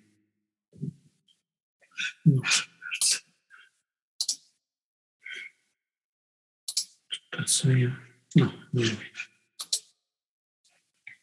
eh, eh, The Buddha Charita tradotto da Alessandro Passi. Invece la eh, Paglia Ciudamani è tradotta da Marco Franceschini, non mi ricordo l'editore, eh, anche perché non ce l'ho sotto mano, ce l'ho a casa questo. Eh, però insomma si trova, se, se, se googli Paglia Ciudamani vi dà, vi dà il, il eh, insomma, dà, dà, anche le indicazioni bibliografiche, se vuoi vedere insomma se, se lo trovi, so guardare anch'io se vuoi. Uh, Shudamani. Il diadema di versi. Eh, ok.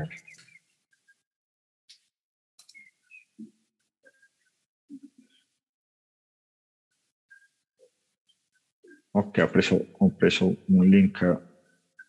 Ho preso un link dal uh, ehm, IBS.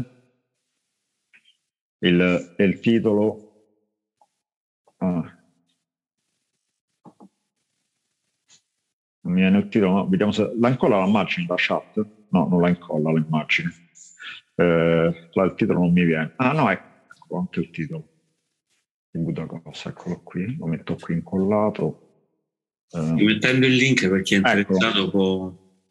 Sì, c'è il link e questo è il titolo, Padre Ciudamani, il Dedema diversi, che, che, in parte si rifà al Buddha Charita. Eh, lo riprende un po', però insomma con alcune differenze, ci sono dei, dei, dei momenti che sono sviluppati molto di più, eh, è anche molto sensuale, come anche Buddha Charita, sono molto sensuali perché, eh, per, eh, perché lo stile cavia, proprio la poesia, la poesia indiana che, che, che insomma si, si, si dilunga in metafore complesse molto, molto suggestive, insomma. Bene, allora grazie anche di queste ultime due perle. Io rimetto su, sulla chat anche il link al nostro sito dell'associazione alla pagina delle donazioni. Chi volesse fare una donazione a Giuliano, chi volesse fare una donazione all'associazione può farlo tramite quella pagina, sia tramite carta di credito, PayPal o bonifico, come meglio preferite, ovviamente se, se vi sentite di farlo. Se vi sentite di farlo vi chiederei però cortesemente di indicare se la donazione è rivolta a Giuliano, all'associazione o come meglio ritenete. lascerei forse a questo punto, Giuliano, se sei d'accordo, magari lo spazio a qualche domanda. Eh sì, l'intenzione era questa, adesso, adesso chiacchieriamo tutti. Ecco, era, sì. Bene, per fare domande potete o alzare la mano con, eh, con, con Zoom nella parte reazione, se cliccate c'è alza, alza la mano, o potete scrivere nella chat che volete parlare. Vedo che si è già prenotato Marco Splendori, quindi direi che può anche aprire da sé il microfono e fare direttamente la domanda. Sì, volevo fare una domanda su una cosa che sto leggendo in questo periodo. Sto leggendo un, periodo, un libro di storia del buddismo in generale e una, una cosa che comunque si è detta anche qua mentre Giuliano spiegava, e, ovvero del Buddha che appunto eh, la storia no, del principe che poi è nato comunque è stato diciamo in qualche modo eh, protetto nella sua reggia dal padre e quant'altro mm.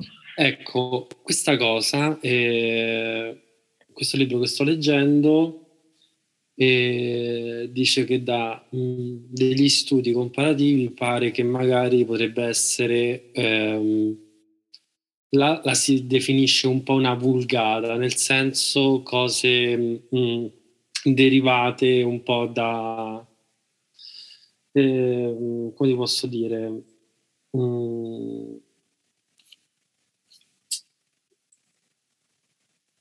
comunque da, non, non voglio dire per forza interpretazioni del, del folklore dell'epoca, però qualcosa del genere, ecco, che magari potrebbe non essere proprio così. Quindi volevo un parere di Giuliano che comunque ha dentro queste cose, se è una visione errata, magari che ne so, sono studi vecchi, eccetera, e, oppure qualcosa di vero.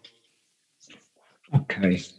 Eh, grazie, grazie Marco. No, ehm, guarda, su, su questo eh, ci sono molte congetture, in realtà noi non lo sappiamo, semplicemente non lo sappiamo, abbiamo, una, abbiamo un'eredità testuale e io ho preso l'eredità testuale così come ci è arrivata. Eh, il, ci sono, a volte si dice no, che il, il non solo che il, che il padre del Buddha non fosse un re ma che, non fosse, che fosse a malapena un capo tribù, insomma. Ora non sappiamo Raja uh, o Maharaja uh, a che estensione di, di territorio, eccetera, corrispondesse, cioè su quanto governasse, questo non lo sappiamo, insomma. Ehm, però adesso non so questi libri se si riferiscono a quello che dici tu, però ne ho, ne ho lette vari, qui eh, che so, fosse un, semplicemente un contadino un po' più ricco degli altri, cioè avessi i contadini sotto, insomma.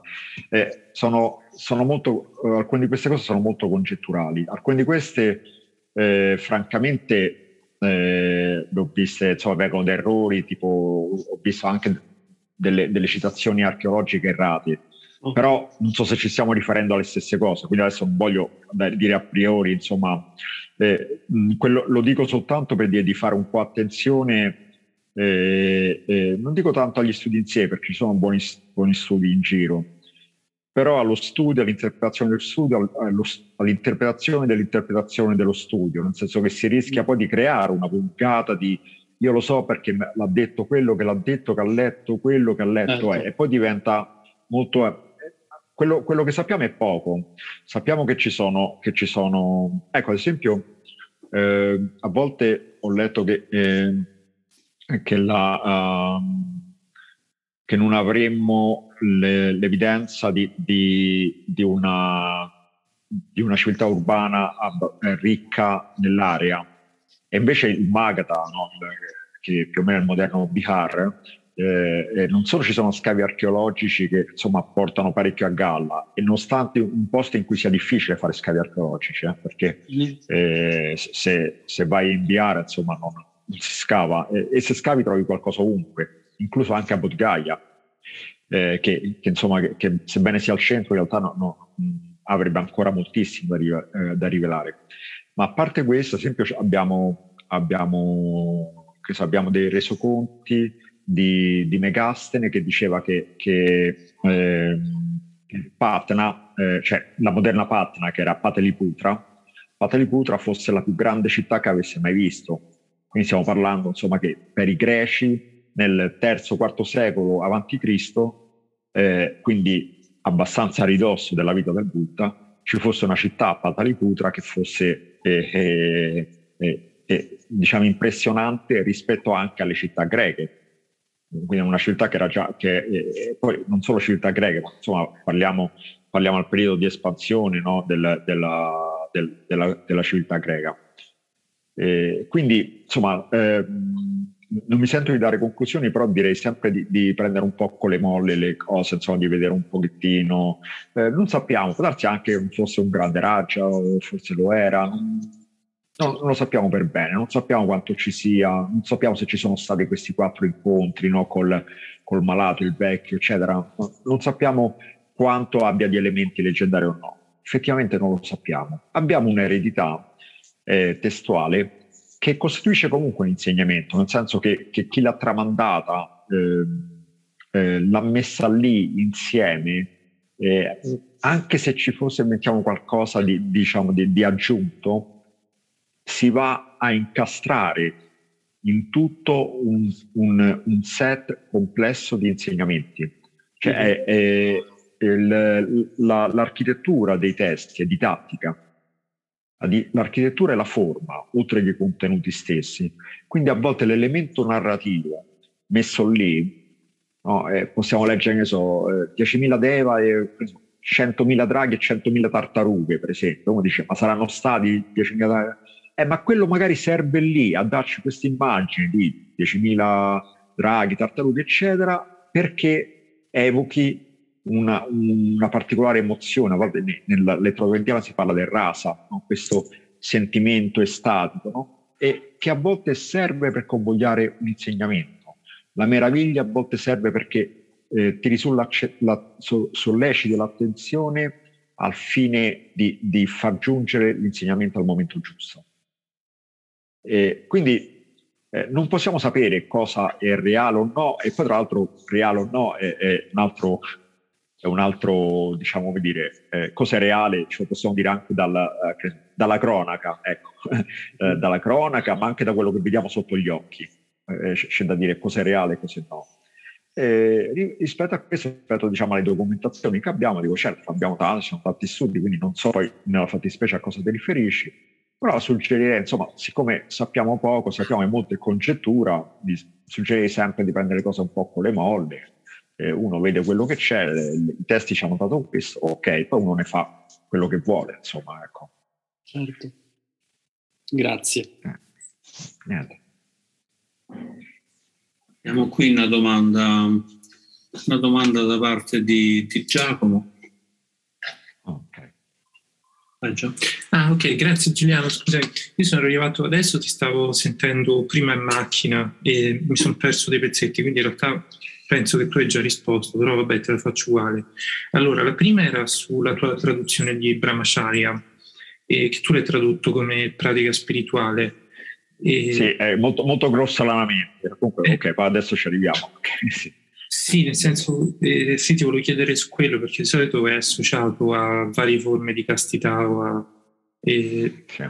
e, quindi ti volevo chiedere perché hai tradotto così. Quello era... Ok. E, L'altra era, e l'altra è che eh, quando hai, tirato, hai parlato di Virya no? e l'hai citato dell'Abhidhamma, mi è venuto in mente sì. che eh, mi ricordavo il testo del Majjhima Nikaya 26 quando il Buddha parla dei suoi due maestri eh, precedenti, eh, alla, credo all'Arakallama e Udanakarama. Sì. E lì eh, praticamente dopo che gli vengono spiegati, eh, la, per esempio, la dimensione del né, per, eh, né percepire, oddio, vabbè, senza che mi impiccio a pronunciarlo. E, e né Vasagna, Nasagna, sì. Esatto. Né percezione né non percezione, sì. Esatto, e lui dice che eh, si, si, fa delle domande sulle qualità che ha il maestro e poi dice ma anch'io ho queste qualità e lì mi sembra che faccia un elenco delle stesse qualità perché lui l'ho controllato adesso, dice anch'io ho Viria, anch'io ho Sati, anch'io ho Panna e quindi eh, se è da ritenere affidabile sembra che lui quelle qualità ce l'avesse, poi a un certo punto ha smesso di mangiare e le ha perse e poi le ha riguadagnate. Mm. Ok, questo è interessante, ed anche per un motivo in particolare. Allora, tanto la prima, Brahmacharya, eh, spesso si riferisce direttamente al celibato, a volte semplicemente alla pratica monastica, cioè alla vita monastica di per sé, a volte ha un senso anche lato. Eh, Brahmacharya Charya è, è Charati è condursi, è condotta, Charya è condotta, è anche un viaggiare, un muoversi, andare in direzione di. Quindi è sia una condotta che Brahma, che viene, viene glossato con setta, che significa eccelso o superiore. E quindi è sia una condotta superiore, suprema, eccelsa, ma è anche andare in direzione di ciò che è meglio e superiore che eccelso. A volte eh, anche un librato dice Brahma Bhuto, che non significa è diventato Brahma, a volte purtroppo ci sono state anche queste interpretazioni, cioè Brahma nel senso del Dio del Brahma come, come, come entità, insomma, eh, come principio, eh, ma proprio di, delle, della, della, trasformazione. Quindi è per questo ho tradotto per, con spirituali. In questo senso, Brahmacharya è la pratica, è il condursi, la pratica che è superiore che quindi spirituale nel senso lato per dire insomma che, che eh, non è legata, non è legata al, a, al, convenzionale, non è legata al, a, a Kamal, a tutto quello che è la, la, la rete sensoriale, ma è, è, è, volta verso il Nibbana. Ed è anche però, eh, come giustamente hai detto, è anche eh, termine usato per il, per il celibato, cioel il brahmacharya spesso è eh, spesso è anche soltanto quello, a volte viene usato direttamente, esplicitamente solo per dire proprio la castità, del, del, appunto, però la castità scelta nel, nella, nella, condizione monastica, monastica comunque insomma di rinunciante, tabagita. Eh, ha, questi, ha, questi due, due, significati, a volte è proprio usata in senso lato, cioè quindi a volte il brahmacharya è quello che, che viene praticato da chiunque, che sia laico o no. E quando si tratta prettamente di un monaco si intende anche il celibato, quindi che abbandona il brahmacharya a volte è semplicemente una persona che torna a fare sesso, eh, qualcosa del genere.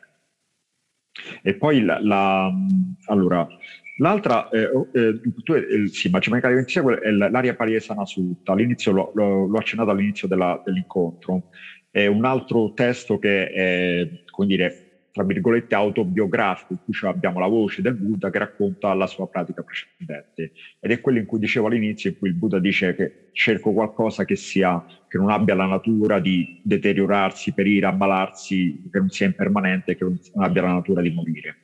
E, e anche la natura di nascita, tra l'altro. Quindi qualcosa che va oltre nascita, morte e cambiamento. E si volge in questo, eh, cioè si volge, si volge verso questo eh, scusa, eh, l'hai detto? Eh, ah, ok, per alla, alla Rakalamutta Karamaputta. Eh, la cosa singolare che emerge, allora è vero, tu dici sì, l'ha dimenticata e poi l'ha ripresa. La cosa forse che può apparire come un po' contra- contraddizione, francamente non la saprei spiegare questa contraddizione. Posso provarci, ma insomma no, non, la, non, mi viene in mente una soluzione buona. È il fatto che comunque eh, è una, eh, è una pratica limitata, qui non dice questa era la via, mentre invece lo dice quando si ricorda dei jhana. Dice questa, questa era la via per il risveglio, questa era la soluzione. E invece lui con Alara Uda Karamaputta arriva alle otto samapatti, cioè non va oltre, va proprio al risveglio, comunque le otto samapatti, gli otto conseguimenti li raggiunge, quindi c'è fino a, a, a Nevasagna, Nasagna, né percezione né non percezione, quindi significa già passati le otto samapatti includono i primi quattro jhana, eh, però, eh, però, qui sono visti come, come limitati, diciamo, hanno un'accezione un po' più negativa rispetto a come emerge dopo. E questo secondo me c'è un po' di contraddizione, eh, eh nel senso che comunque il, il, eh, Bodhisattva lascia la Rakalana da Karamaputta perché non possono, non possono condurlo oltre e quando lui trova la via per andare oltre, però ritrova proprio la via di Giana. Eh, potrebbe apparire insomma un po' di contraddizione, non mi sento di, di, di risolverla io. Eh, è anche possibile che, che, la, dire, che, che il, la, eh, che ci siano almeno due elementi narrativi, ovvero uno che non sia tutta la storia, ma che sia più limitato l'insegnamento di Alara Kalama e Karamaputta, quello, e l'altro che comunque la, loro, ehm, lo scopo lì è di diventare maestro eh, invece loro. Quindi comunque eh, il Buddha non raggiunge una liberazione, ma raggiunge uno status. E quindi quando se ne va da Lara Kalame, quando se ne va da Uda Karamaputta, rinuncia al, al, conferimento di un titolo da parte loro e di, un, e di una posizione di maestro accanto a loro, non invece loro, ma accanto a loro. Cioè, ciascuno gli dice rimani e insegna insieme a me. No? Come dire, adesso in due pensa che faremo, insomma, qualcosa del genere. E invece il Buddha sente che non ha raggiunto lo scopo e se ne va. Quindi potrebbe essere questa forse una differenza narrativa più notevole. Però è singolare che comunque quando poi il, eh, nella, nella, narrazione vediamo che il, il Bodhisattva va a ricercare la via, che dice e questa era la via, alla fine riprende proprio questi jhana. Insomma. Quindi ce la vedo, insomma, un, un, una piccola frizione narrativa ce la vedrei, ecco, che non saprei spiegare fino a fondo. Non so se ti ho risposto. So. Ciao. No, certo, grazie Giuliano, ma eh, penso che sia un dubbio che in parte risposto, in parte ce lo teniamo pure perché... Lo teniamo, sì, forse cioè, sì. Pure, cioè, cioè, tu facevi accenno per esempio alla pratica, quella eh, di trattenere il respiro con Baga, no? che per esempio oggi è ancora praticato, poi quello mi sembra che ci abbia due accezioni separate, a seconda di chi lo pratica. Cioè, nei testi dello yoga c'è chi dice che lo fai eh, conservando, cioè per conservare l'energia all'interno, cioè che tu eh, respiri poi smetti di respirare conservando l'energia all'interno senza disperderle e invece c'è effettivamente chi eh, pratica il kumbhaka cercando di eh, esaurire il prana e quello, beh, chissà che faceva il Buddha. Eh, no, qui, no, nel caso del, del, del, Bodhisattva sembra più che altro appunto come, come uso di, di, automortificazione, cioè proprio di, di, andare contro Givita invece, perché il, il, um, addirittura a un certo punto c'è un'offerta dei Deva che gli dicono ti, ti, ti passiamo noi l'energia attraverso i pori, ti diamo il cibo divino dei Deva. E lui dice no, questo significa barare, sarei un ipocrita se prendessi il cibo dei Deva e rinuncio anche a quello. Quindi mi verrebbe da dire che anche il trattamento del respiro non è comunque una ricerca di un'energia, ma comunque una, è ancora una fase di cancellazione totale, o di annichilimento, almeno di, di, di piacere e di, e di, vita, in senso proprio di vita come forza, eh, per andare oltre verso l'incondizionato.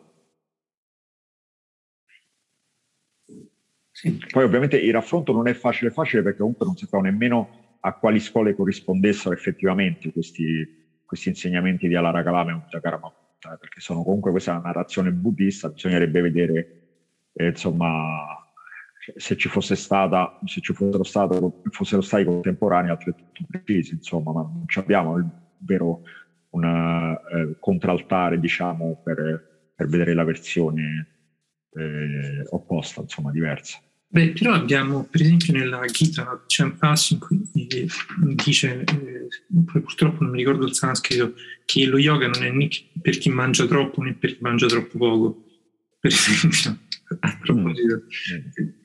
Del cibo. Però eh, chiaramente in parallelo a quello erano versioni, diciamo, molto più mortificanti. Mm. Sì, beh, esiste comunque una varietà di, di, di, di vie. Eh. Cioè adesso alla Ramakuta non erano gli unici due, insomma. E infatti poi dopo eh, abbiamo tipo Prakmachala Sutta e Samanyapala Sutta in cui ci sono incontri no, con tutte le altre scuole. Quindi comunque era abbastanza sofisticato e probabilmente le pratiche stesse erano molto più vaste di quello che insomma emerge o che sappiamo. Sì, io aggiungerei anche un altro aspetto che eh, sembrerebbe che l'insegnamento che gli ha dato il maestro precedente, quello appunto di né percezione né non percezione, faccia riferimento a uno dei jhana senza, senza, senza forma, degli arupa, quindi pure lì è abbastanza sì, sì. strano perché insomma ci ritroviamo che l'insegnamento che era considerato poco rilevante poi dopo invece risulta essere un livello sì, estremamente, elevato, estremamente elevato esatto, Esatto, cioè i samapatti diventano, prima sono diciamo limitati, hanno un'accezione diversa nelle, quando sono insegnati alla Ragalama e Uddakaramaputta che quando sono praticati dal Buddha che dice addirittura se vuoi, se vuoi, eh, se vuoi tagliare le catene devi, le devi fare, le devi, le devi passare tutti, quindi è, è, è diverso certo. Ok, c'era qualcuno, mi sembra, forse Valentino? Sì, vedo una mano. Ah, c'è Valentino, si è alzato la mano. Vai Valentino. Sì, ciao, eh, scusate. E la mia prima domanda è una condivisione di un pensiero a proposito di questo argomento e poi voglio sapere magari la, la tua opinione Giuliano. E a proposito de, degli ottenimenti che ha imparato con i precedenti maestri che apparentemente ha abbandonato il fuori preso.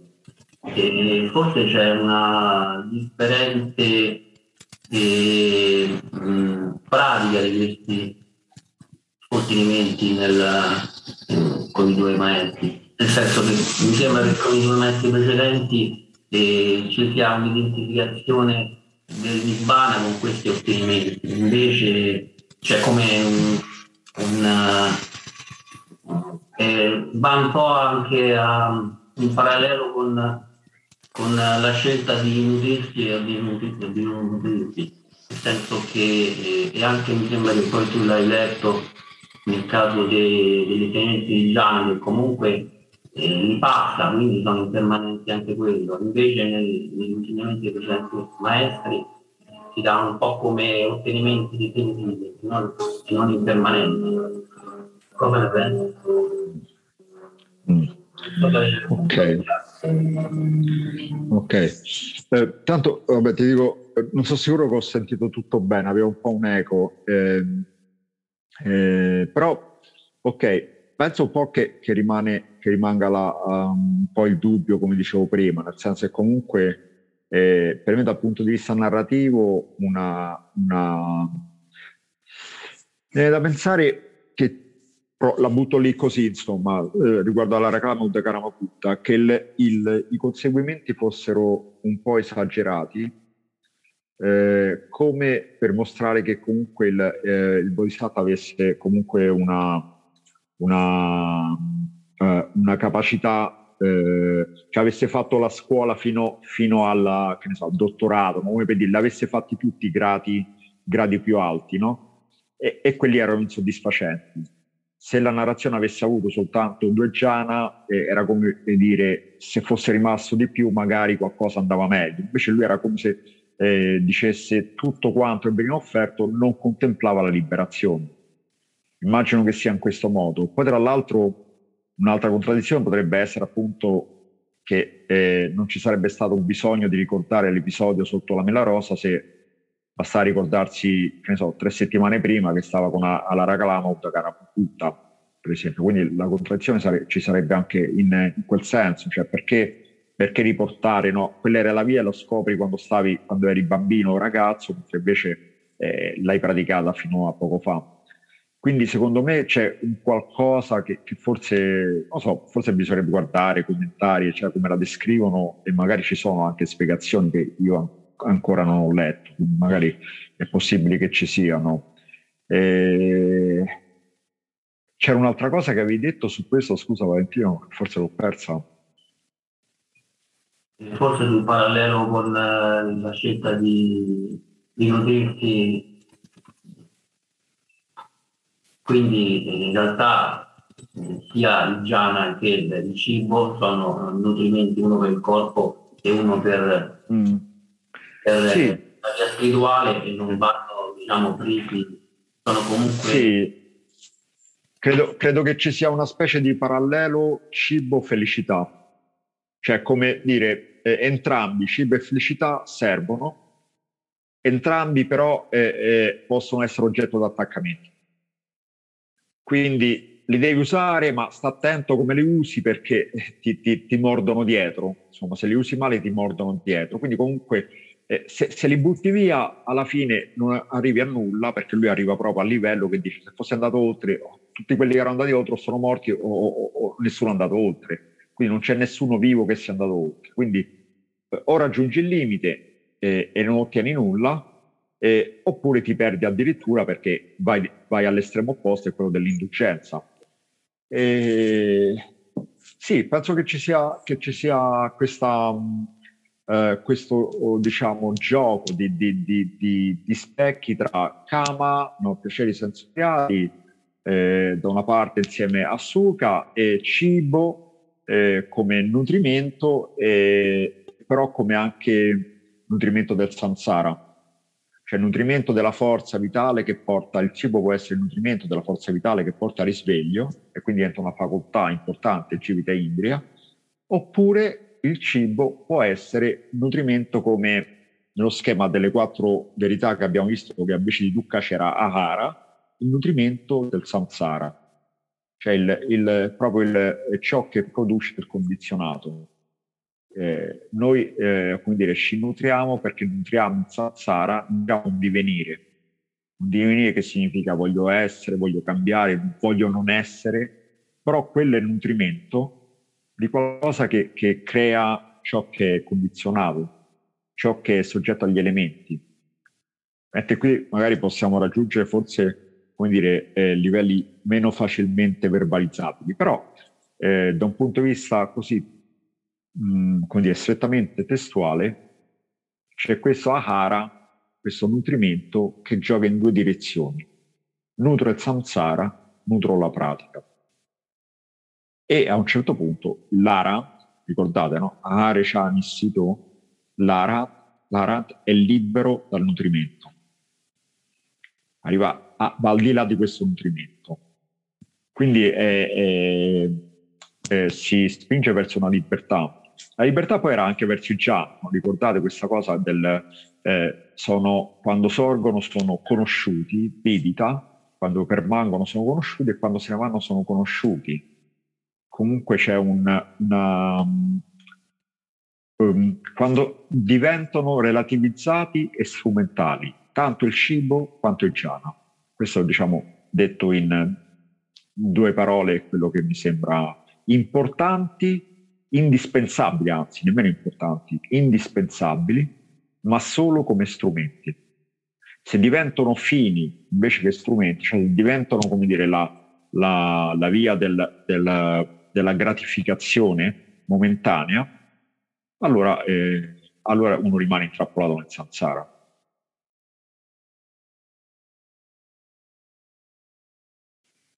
Che dite? Grazie, l'hai spiegato meglio di quanto abbia fatto io. no, vabbè, no. Eh, no, poi appunto la, la, butto lì, insomma, come, come, come, eh, così, come visione, insomma, poi eh, stiamo chiacchierando tra noi, se ce ne sono altri per bene, no? insomma, questi sono elementi, appunto eh, mi, mi, soffermo abbastanza sui testi, non è che voglio fare, insomma, qui lo dice questo, non è che voglio fare, a parte che è bene dare una base auto, auto, autoriale, come si dice, no? del, è autor, autoritativa dice, del, del, eh, dei testi, però è anche perché eh, da quelli siamo liberi di, di vedere le cose. Cioè, a, a, me non, non piace dire eh, è così, no? Eh, perché è così, che ne so, perché l'ho studiato, perché ho praticato, eccetera. No, è, è, così è quello che leggiamo dai testi e quindi ci sono... Eh, li riporto attraverso la mia prospettiva, eh, però abbiamo, abbiamo dire, le carte aperte di fronte a tutti, ognuno possa eh, aprirsi ad altre prospettive e condividerle. Appunto. Sa che sto sparendo, cioè qui vedo che fa buio, quindi se, se vedete che sparisco magari provo a accendere una luce. Sì, è il Niroda, è il Niroda. man mano che, Niroda, cioè, hai insegnamenti di Dhamma acquisisci pugna e quindi raggiungi Dici? Niroda. No. non so se qualcuno vuole fare una domanda, un'osservazione, ormai abbiamo già superato il tempo, altrimenti forse abbiamo qui un, in sala un'ultima osservazione veloce. No, una cosa che mi chiedevo, però viene sempre da letture esterne, perché ho letto mh, di recente un testo, il commento alla Mandukya Upanishad di Gaudapada, e lui parlando del Samadhi, lui dice che eh, per esempio il Samadhi di Prajna è, è insoddisfacente perché deriva eh, da delle condizioni, come viene da delle condizioni, con, eh, al cessare delle condizioni cessa quel Samadhi e quindi mi chiedo se in relazione a quel sutta di cui parlavamo la problematica del Buddha non fosse simile, nel senso che se anche raggiungevano lo stato di né percezione né non percezione, essendo che era prodotto a partire da delle condizioni, finite quelle, finire anche quello stato, quindi... Sì.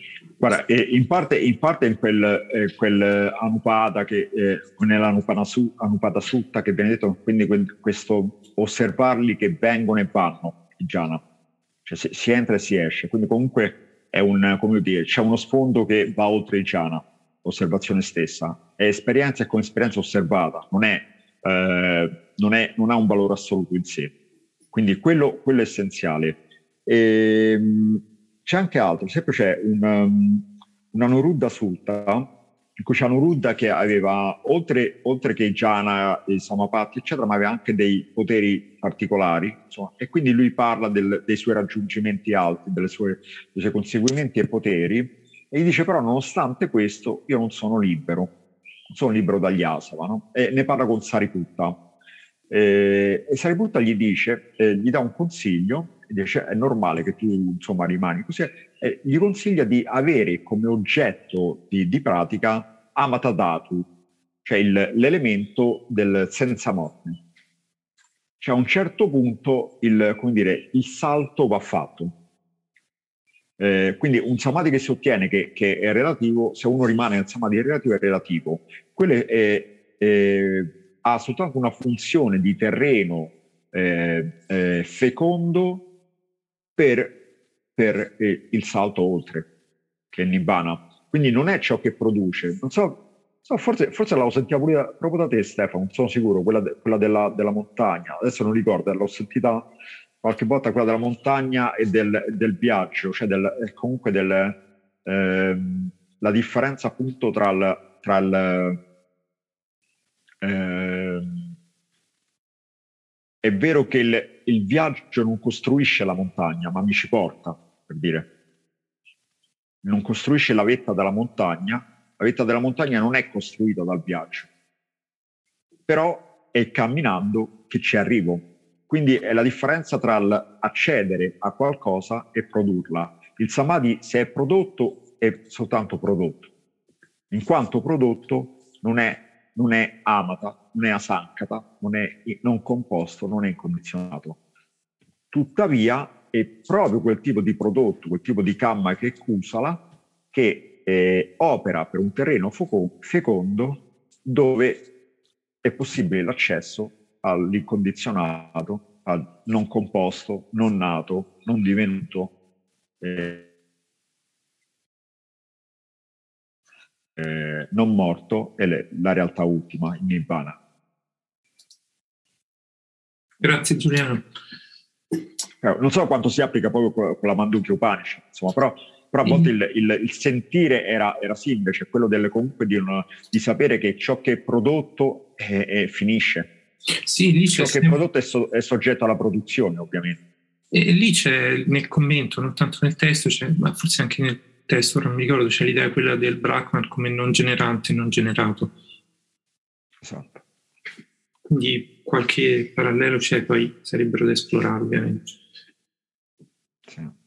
Grazie, ciao. Grazie.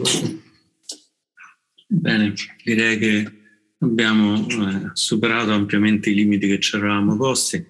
Io ringrazio tantissimo Giuliano per questo bellissimo incontro, anche per queste risposte a domande, tra l'altro mi sembrano tutte particolarmente complicate. Voglio ringraziare anche Lorenza dell'organizzazione di questo, di questo incontro, anche con l'augurio insomma, di rimettersi presto da, da, con la salute. E ringrazio tutti quanti i partecipanti e vi ricordo che a settembre inizieremo questo corso di, di Giuliano sul dato Vibanga Sutta in cui ci sarà veramente da sbizzarrirsi perché ci sarà molto tempo per commentare non soltanto il sutta ma tutte le sue varianti e anche gli altri, gli altri sutta collegati, tra cui anche il Satipattana Sutta, insomma, che è uno dei, dei sutta più importanti sui quattro fondamenti della consapevolezza.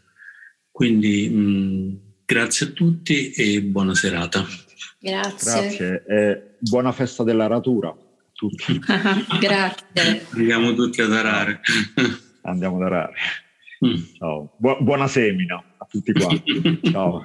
Ciao. ciao. Bellissimo augurio. Grazie. Ciao. Ciao. ciao. ciao.